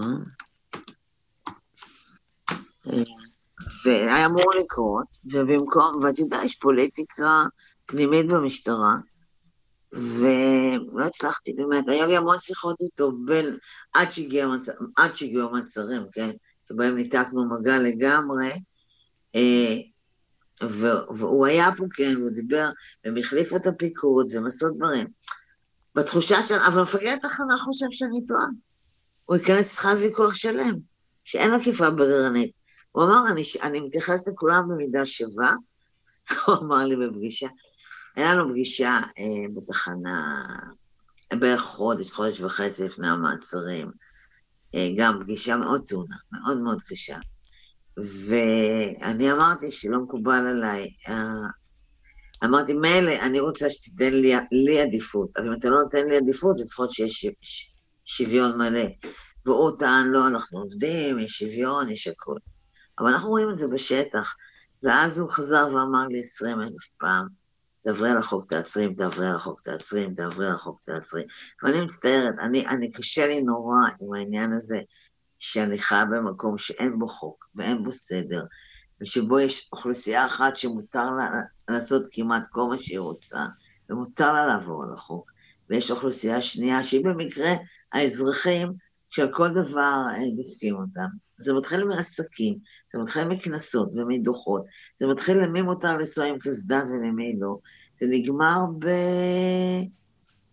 אתה יודע, פשוט כי לך יש כתובת שאפשר לדפוק בדלת ולאסוף אותך, זה, זה כל ההבדל. אותי אפשר לאסוף, אותי אפשר, אה, ממני אפשר לגבות.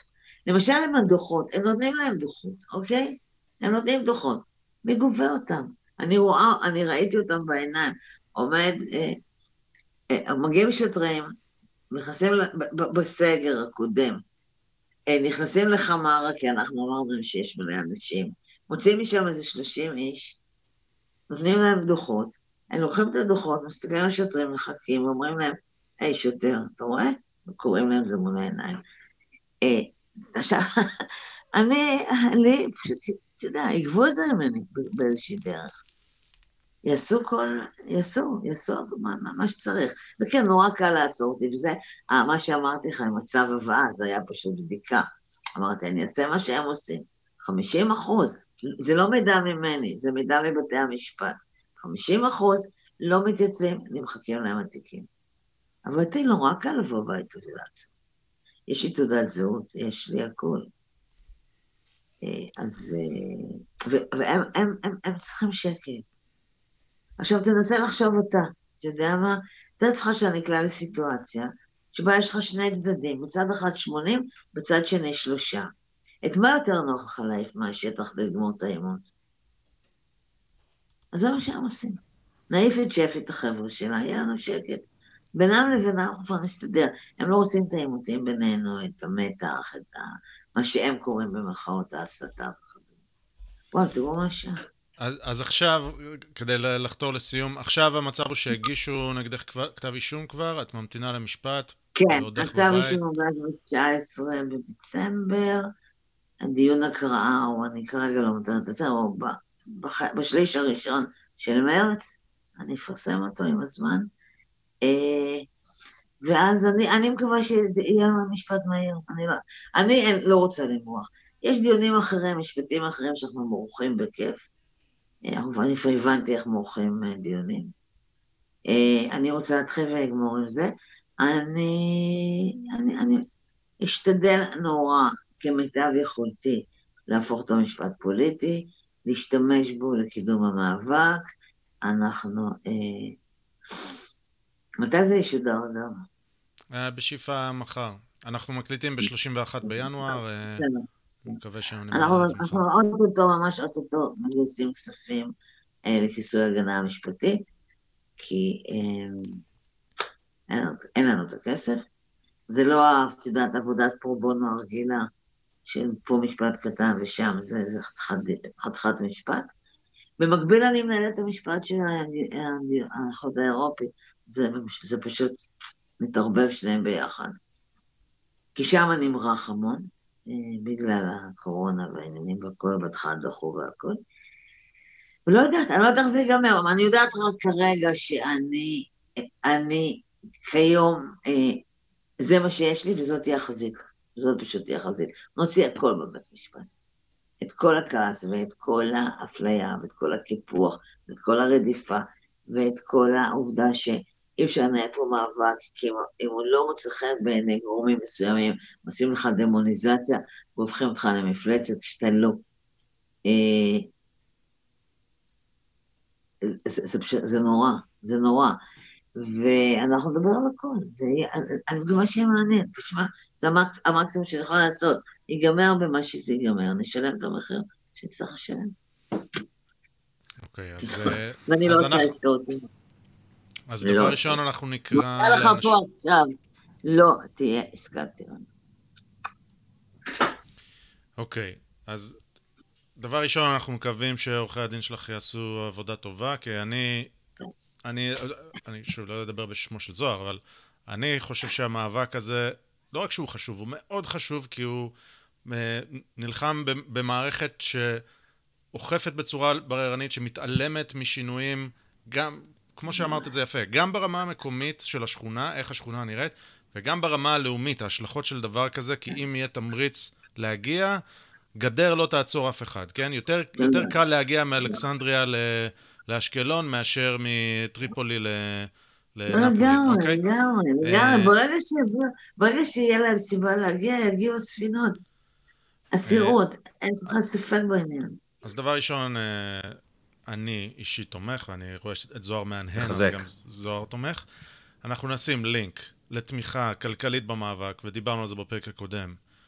שימו את אוקיי, הכסף שלכם איפה שהפה שלכם, כדי לתמוך כלכלית בתמונות. אני אתן לך, אה, בגלל זה שאלתי אם אתה רוצה את זה מחר. אוקיי, בסדר. דבר על זה אחר כך. אוקיי, אוקיי אה, וזהו, ואני רוצה לחזור על משהו שאמרת קודם, ואני חושב שהוא, שהוא נקודה מאוד מאוד חשובה. מי שיש לו קצת ספקות לגבי המאבק הזה וזה, מה שאמרת, לדעתי, שבאמת מעביר את הנקודה, שאם אלה היו חרדים או ערבים שהיו משנים לך את השכונה, היית אומרת, אוקיי, השתנתה לי השכונה והולכת. ואת, והמאבק הוא לא זה, המאבק הוא לא על זה שהשתנתה השכונה, אלא ש, שלא אזרחים שינו את השכונה, והמדינה, במקום uh, להיאבק בזה, מחזקת את זה, או לכל הפחות uh, לא נלחמת בזה. ולא מגינה לאזרחים שהמדינה הפקירה. המדינה הפקירה את האזרחים שלה, חד משמעית. ואחד הדברים הכי קשים לי, למשל בכתב אישום הזה, זה לראות את המדינה נגד שפי פז. כלומר, זה מטרף אותי. כי אני נותנת את החיים שלי בשביל המדינה כרגע. וזה כואב. אי אפשר להימנע מהכאב הזה. אתה מתגבר עליו, אבל זה כואב. כי המדינה, מה זה, מי זה המדינה? אבל זה שוב נושא, מי זה המדינה? מה זה המדינה? מי, מי זה ה deep state, הפקידים, הפרקליטות, המשטרה? יש פה כל כך הרבה אינטרסים אה, שכל אחד גורר אה, לאיזה מקום, שבסוף קורה משהו. אבל בסוף זה המדינה נגד. מה לעשות נגד. אז אני רואה את עצמי חלק מהמדינה, ואני לא נגד שפי פז, אני עם שפי פז, וחזק ואמץ. אל תפנו לאלימות, תדאגי שתישארו כמו שאתם, ותמשיכו ואנחנו תומכים, אה, ובאמת... אה, שיהיה לא. ברור לחלוטין, אנחנו לא, ואנחנו בחיים לא הלכנו לקנות אפילו נאצים, באמת שלא. אני מאמין, אני רק חושב שזה חשוב להבהיר כל הזמן ש... אנשים צריכים לפרוק לפעמים, לדבר, לשאוב. החדירה הזאת, עוד לא דיברנו על זה בכלל, החדירה הנוראית הזאת לפרטיות. העובדה, אני אומרת היום לחברים שלי, תדעו לכם, שיחות בוואטסאפ, יום אחד, בלי שתבינו, יכולים לשמש נגדכם כראיה בבית כן. משפט. קחו את זה בחשבון, תמחקו שיחות. אוקיי. אז אנחנו נעצור כאן, אה, אנחנו מאחלים הצלחה במאבק בשבילך ובשבילנו. אה, תודה. ומקווים גם שלא יהיה... אה, לא תהיה פה הרשעה, ושלא יהיה, אם, אם תהיה הרשעה, שיהיה עונש מקל, ושמך טוב, שמך טוב יישמר. שמי הטוב תלוי באיזה חצי שלה. אוקיי, שחר. וברגע שיהיה לינק וזה, נעדכן גם בטלגרם, נשים... אה, כן, בסדר, אנחנו... אה, אני אדבר איתך אחר כך, אני צריכה לדבר עם העורך דין, לגבי הלינקים וכדומה, בסדר? אם את רוצה להעביר את זה לעורך דין שיאזין ויאשר קודם, אין בעיה. לא, לא, לא, לא, לא, לא, צריך להגיד משהו. לא, אין שום דבר ש... אני לא שואלת אותו, אה, מה נראה לך? לא, אני לא יודע, אם את רוצה, אנחנו לא לחוצים, אנחנו לא רוצים לשים אותך בפינה. לא, אין מה להשאיר, אין מה אוקיי. להשאיר. אני פשוט רוצה, בגלל שאתה אמרת, אנחנו יוצאים תוך יומיים בערך עם הגיוס להגנה המשפטית. אני מאוד רוצה כרגע לשים דווקא את הלינק הזה, אבל לא חסים אותו מחר. לכן אני מתלבטת כרגע. אפשר, אם, אם, אנחנו נעדכן ברגע שיהיה אפשר. אם תרצי נחכה כדי שזה יצא יחד עם זה, אין לי, אין לי בעיה. כדי לתמוך okay, יותר, נחכה יום. בוא נראה מה קורה, כי אני פתחתי את זה כבר היום לתרומות. נמתין לך. אני רוצה להגיע, אני כרגע, תהיה בין חברים כזה, עומדים כרגע על אה, שלוש וחצי אלף, אני רוצה להגיע לחמש-שש בין חברים, ואז לפתוח את זה. Okay. אבל יכול להיות שנפתח את זה כבר מחר, אז בוא נהיה בקשר מחר. ממתינים לעדכון. יאללה, אה, תכתוב לי מה אתה צריך ממני, כי אני זוכרת. מאה אחוז, אני אכתוב לך הכל. אה, רוצה לתת איזו המלצת תרבות במשהו יותר קל? היית הרבה בבית, עשית איזה בינג' בנטפליקס שאת רוצה להמליץ לאנשים? לא, לא, לא, לא נעים להגיד, כי אני רואה סדרה של כלא נשים, עזוב, נו. זה מביך. אוקיי. בסדר, נראה לי, נראה לי אז... סדרה ספרדית, כן, אה, סתם, סתם, של הקטע המצחיק. לא, אני כמעט לא, אני כמעט לא מגיעה לנטפליקס, האמת. אני יושב לי פה הספר של גדי טאוב, שאני אוקיי. מתה לקרוא אותו. אחלה המלצה. שלחו אותי, כן, שלחו לי מתנה משיבולת, הגיע עם שליח, חמודים. אני, והוא לא ארוך. אני מניחה שאני אתפוס את זה ואני אקרא אותו, אחלה המלצה. ניידים נייחים של גדי טאוב. ניידים, כן, אם להמליץ, אז ניידים ונייחים של גדי טאוב שווה קריאה. וגם לא גדול, אתה יודע, אפשר להתחיל לגמור. כן. זוהר, יש לך המלצה קצרצרה? אמ, לא. לא, לא, לא היום. אז יש לי המלצה קצרה. יש לי המלצה קצרה, ככה לסיים ברוח כלילה. יש סדרה חדשה של מארוול ב Disney Plus, אני לא יודע איך רואים את זה בארץ, שנקראת WandaVision. אני אוהב את העולם של מארוול, ומאוד חששתי מזה שהם יעשו דברים גרועים. ארבעה פרקים עד כה. אה, זה מתחיל הזוי וזה דווקא מגניב, וזה נהיה ממש טוב כבר תוך ארבעה פרקים, פרקים קצרים. WandaVision. ממשיך את אותה... WandaVision, זה שתי דמויות שקוראים להם וונדה וויז'ן, שהם... אה, אוקיי. אה, קיצר, מעניין, ממשיך את העולם של מארוול בנאמנות, ואחלה. יהיה סבבה, לא מכירה. אוי, אני ממש כמעט לא רואה, זהו. אפשר ככה. טוב, שפי, פעם הבאה לבית קפה או מסעדה. כן, או אצלי על הגן. אצלי על מקום טוב, עכשיו חורף. יאללה, נשמות, אני חייבת... תודה רבה. תודה רבה, נהיה בקשר, תודה. והמון תודה גם לכם. ביי ביי, תודה לך. ביי. ביי.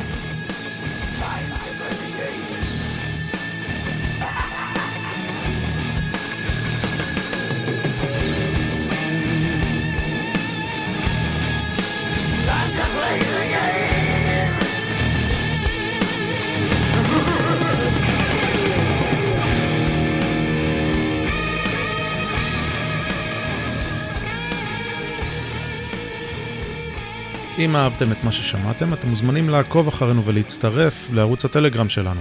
אתם יכולים לעקוב אחרינו בטוויטר, לשלוח לנו מיילים, לכתוב לנו תגובות באתר, ולשתף עם כל החברים שלכם שאתם חושבים שהתעניינו בזה.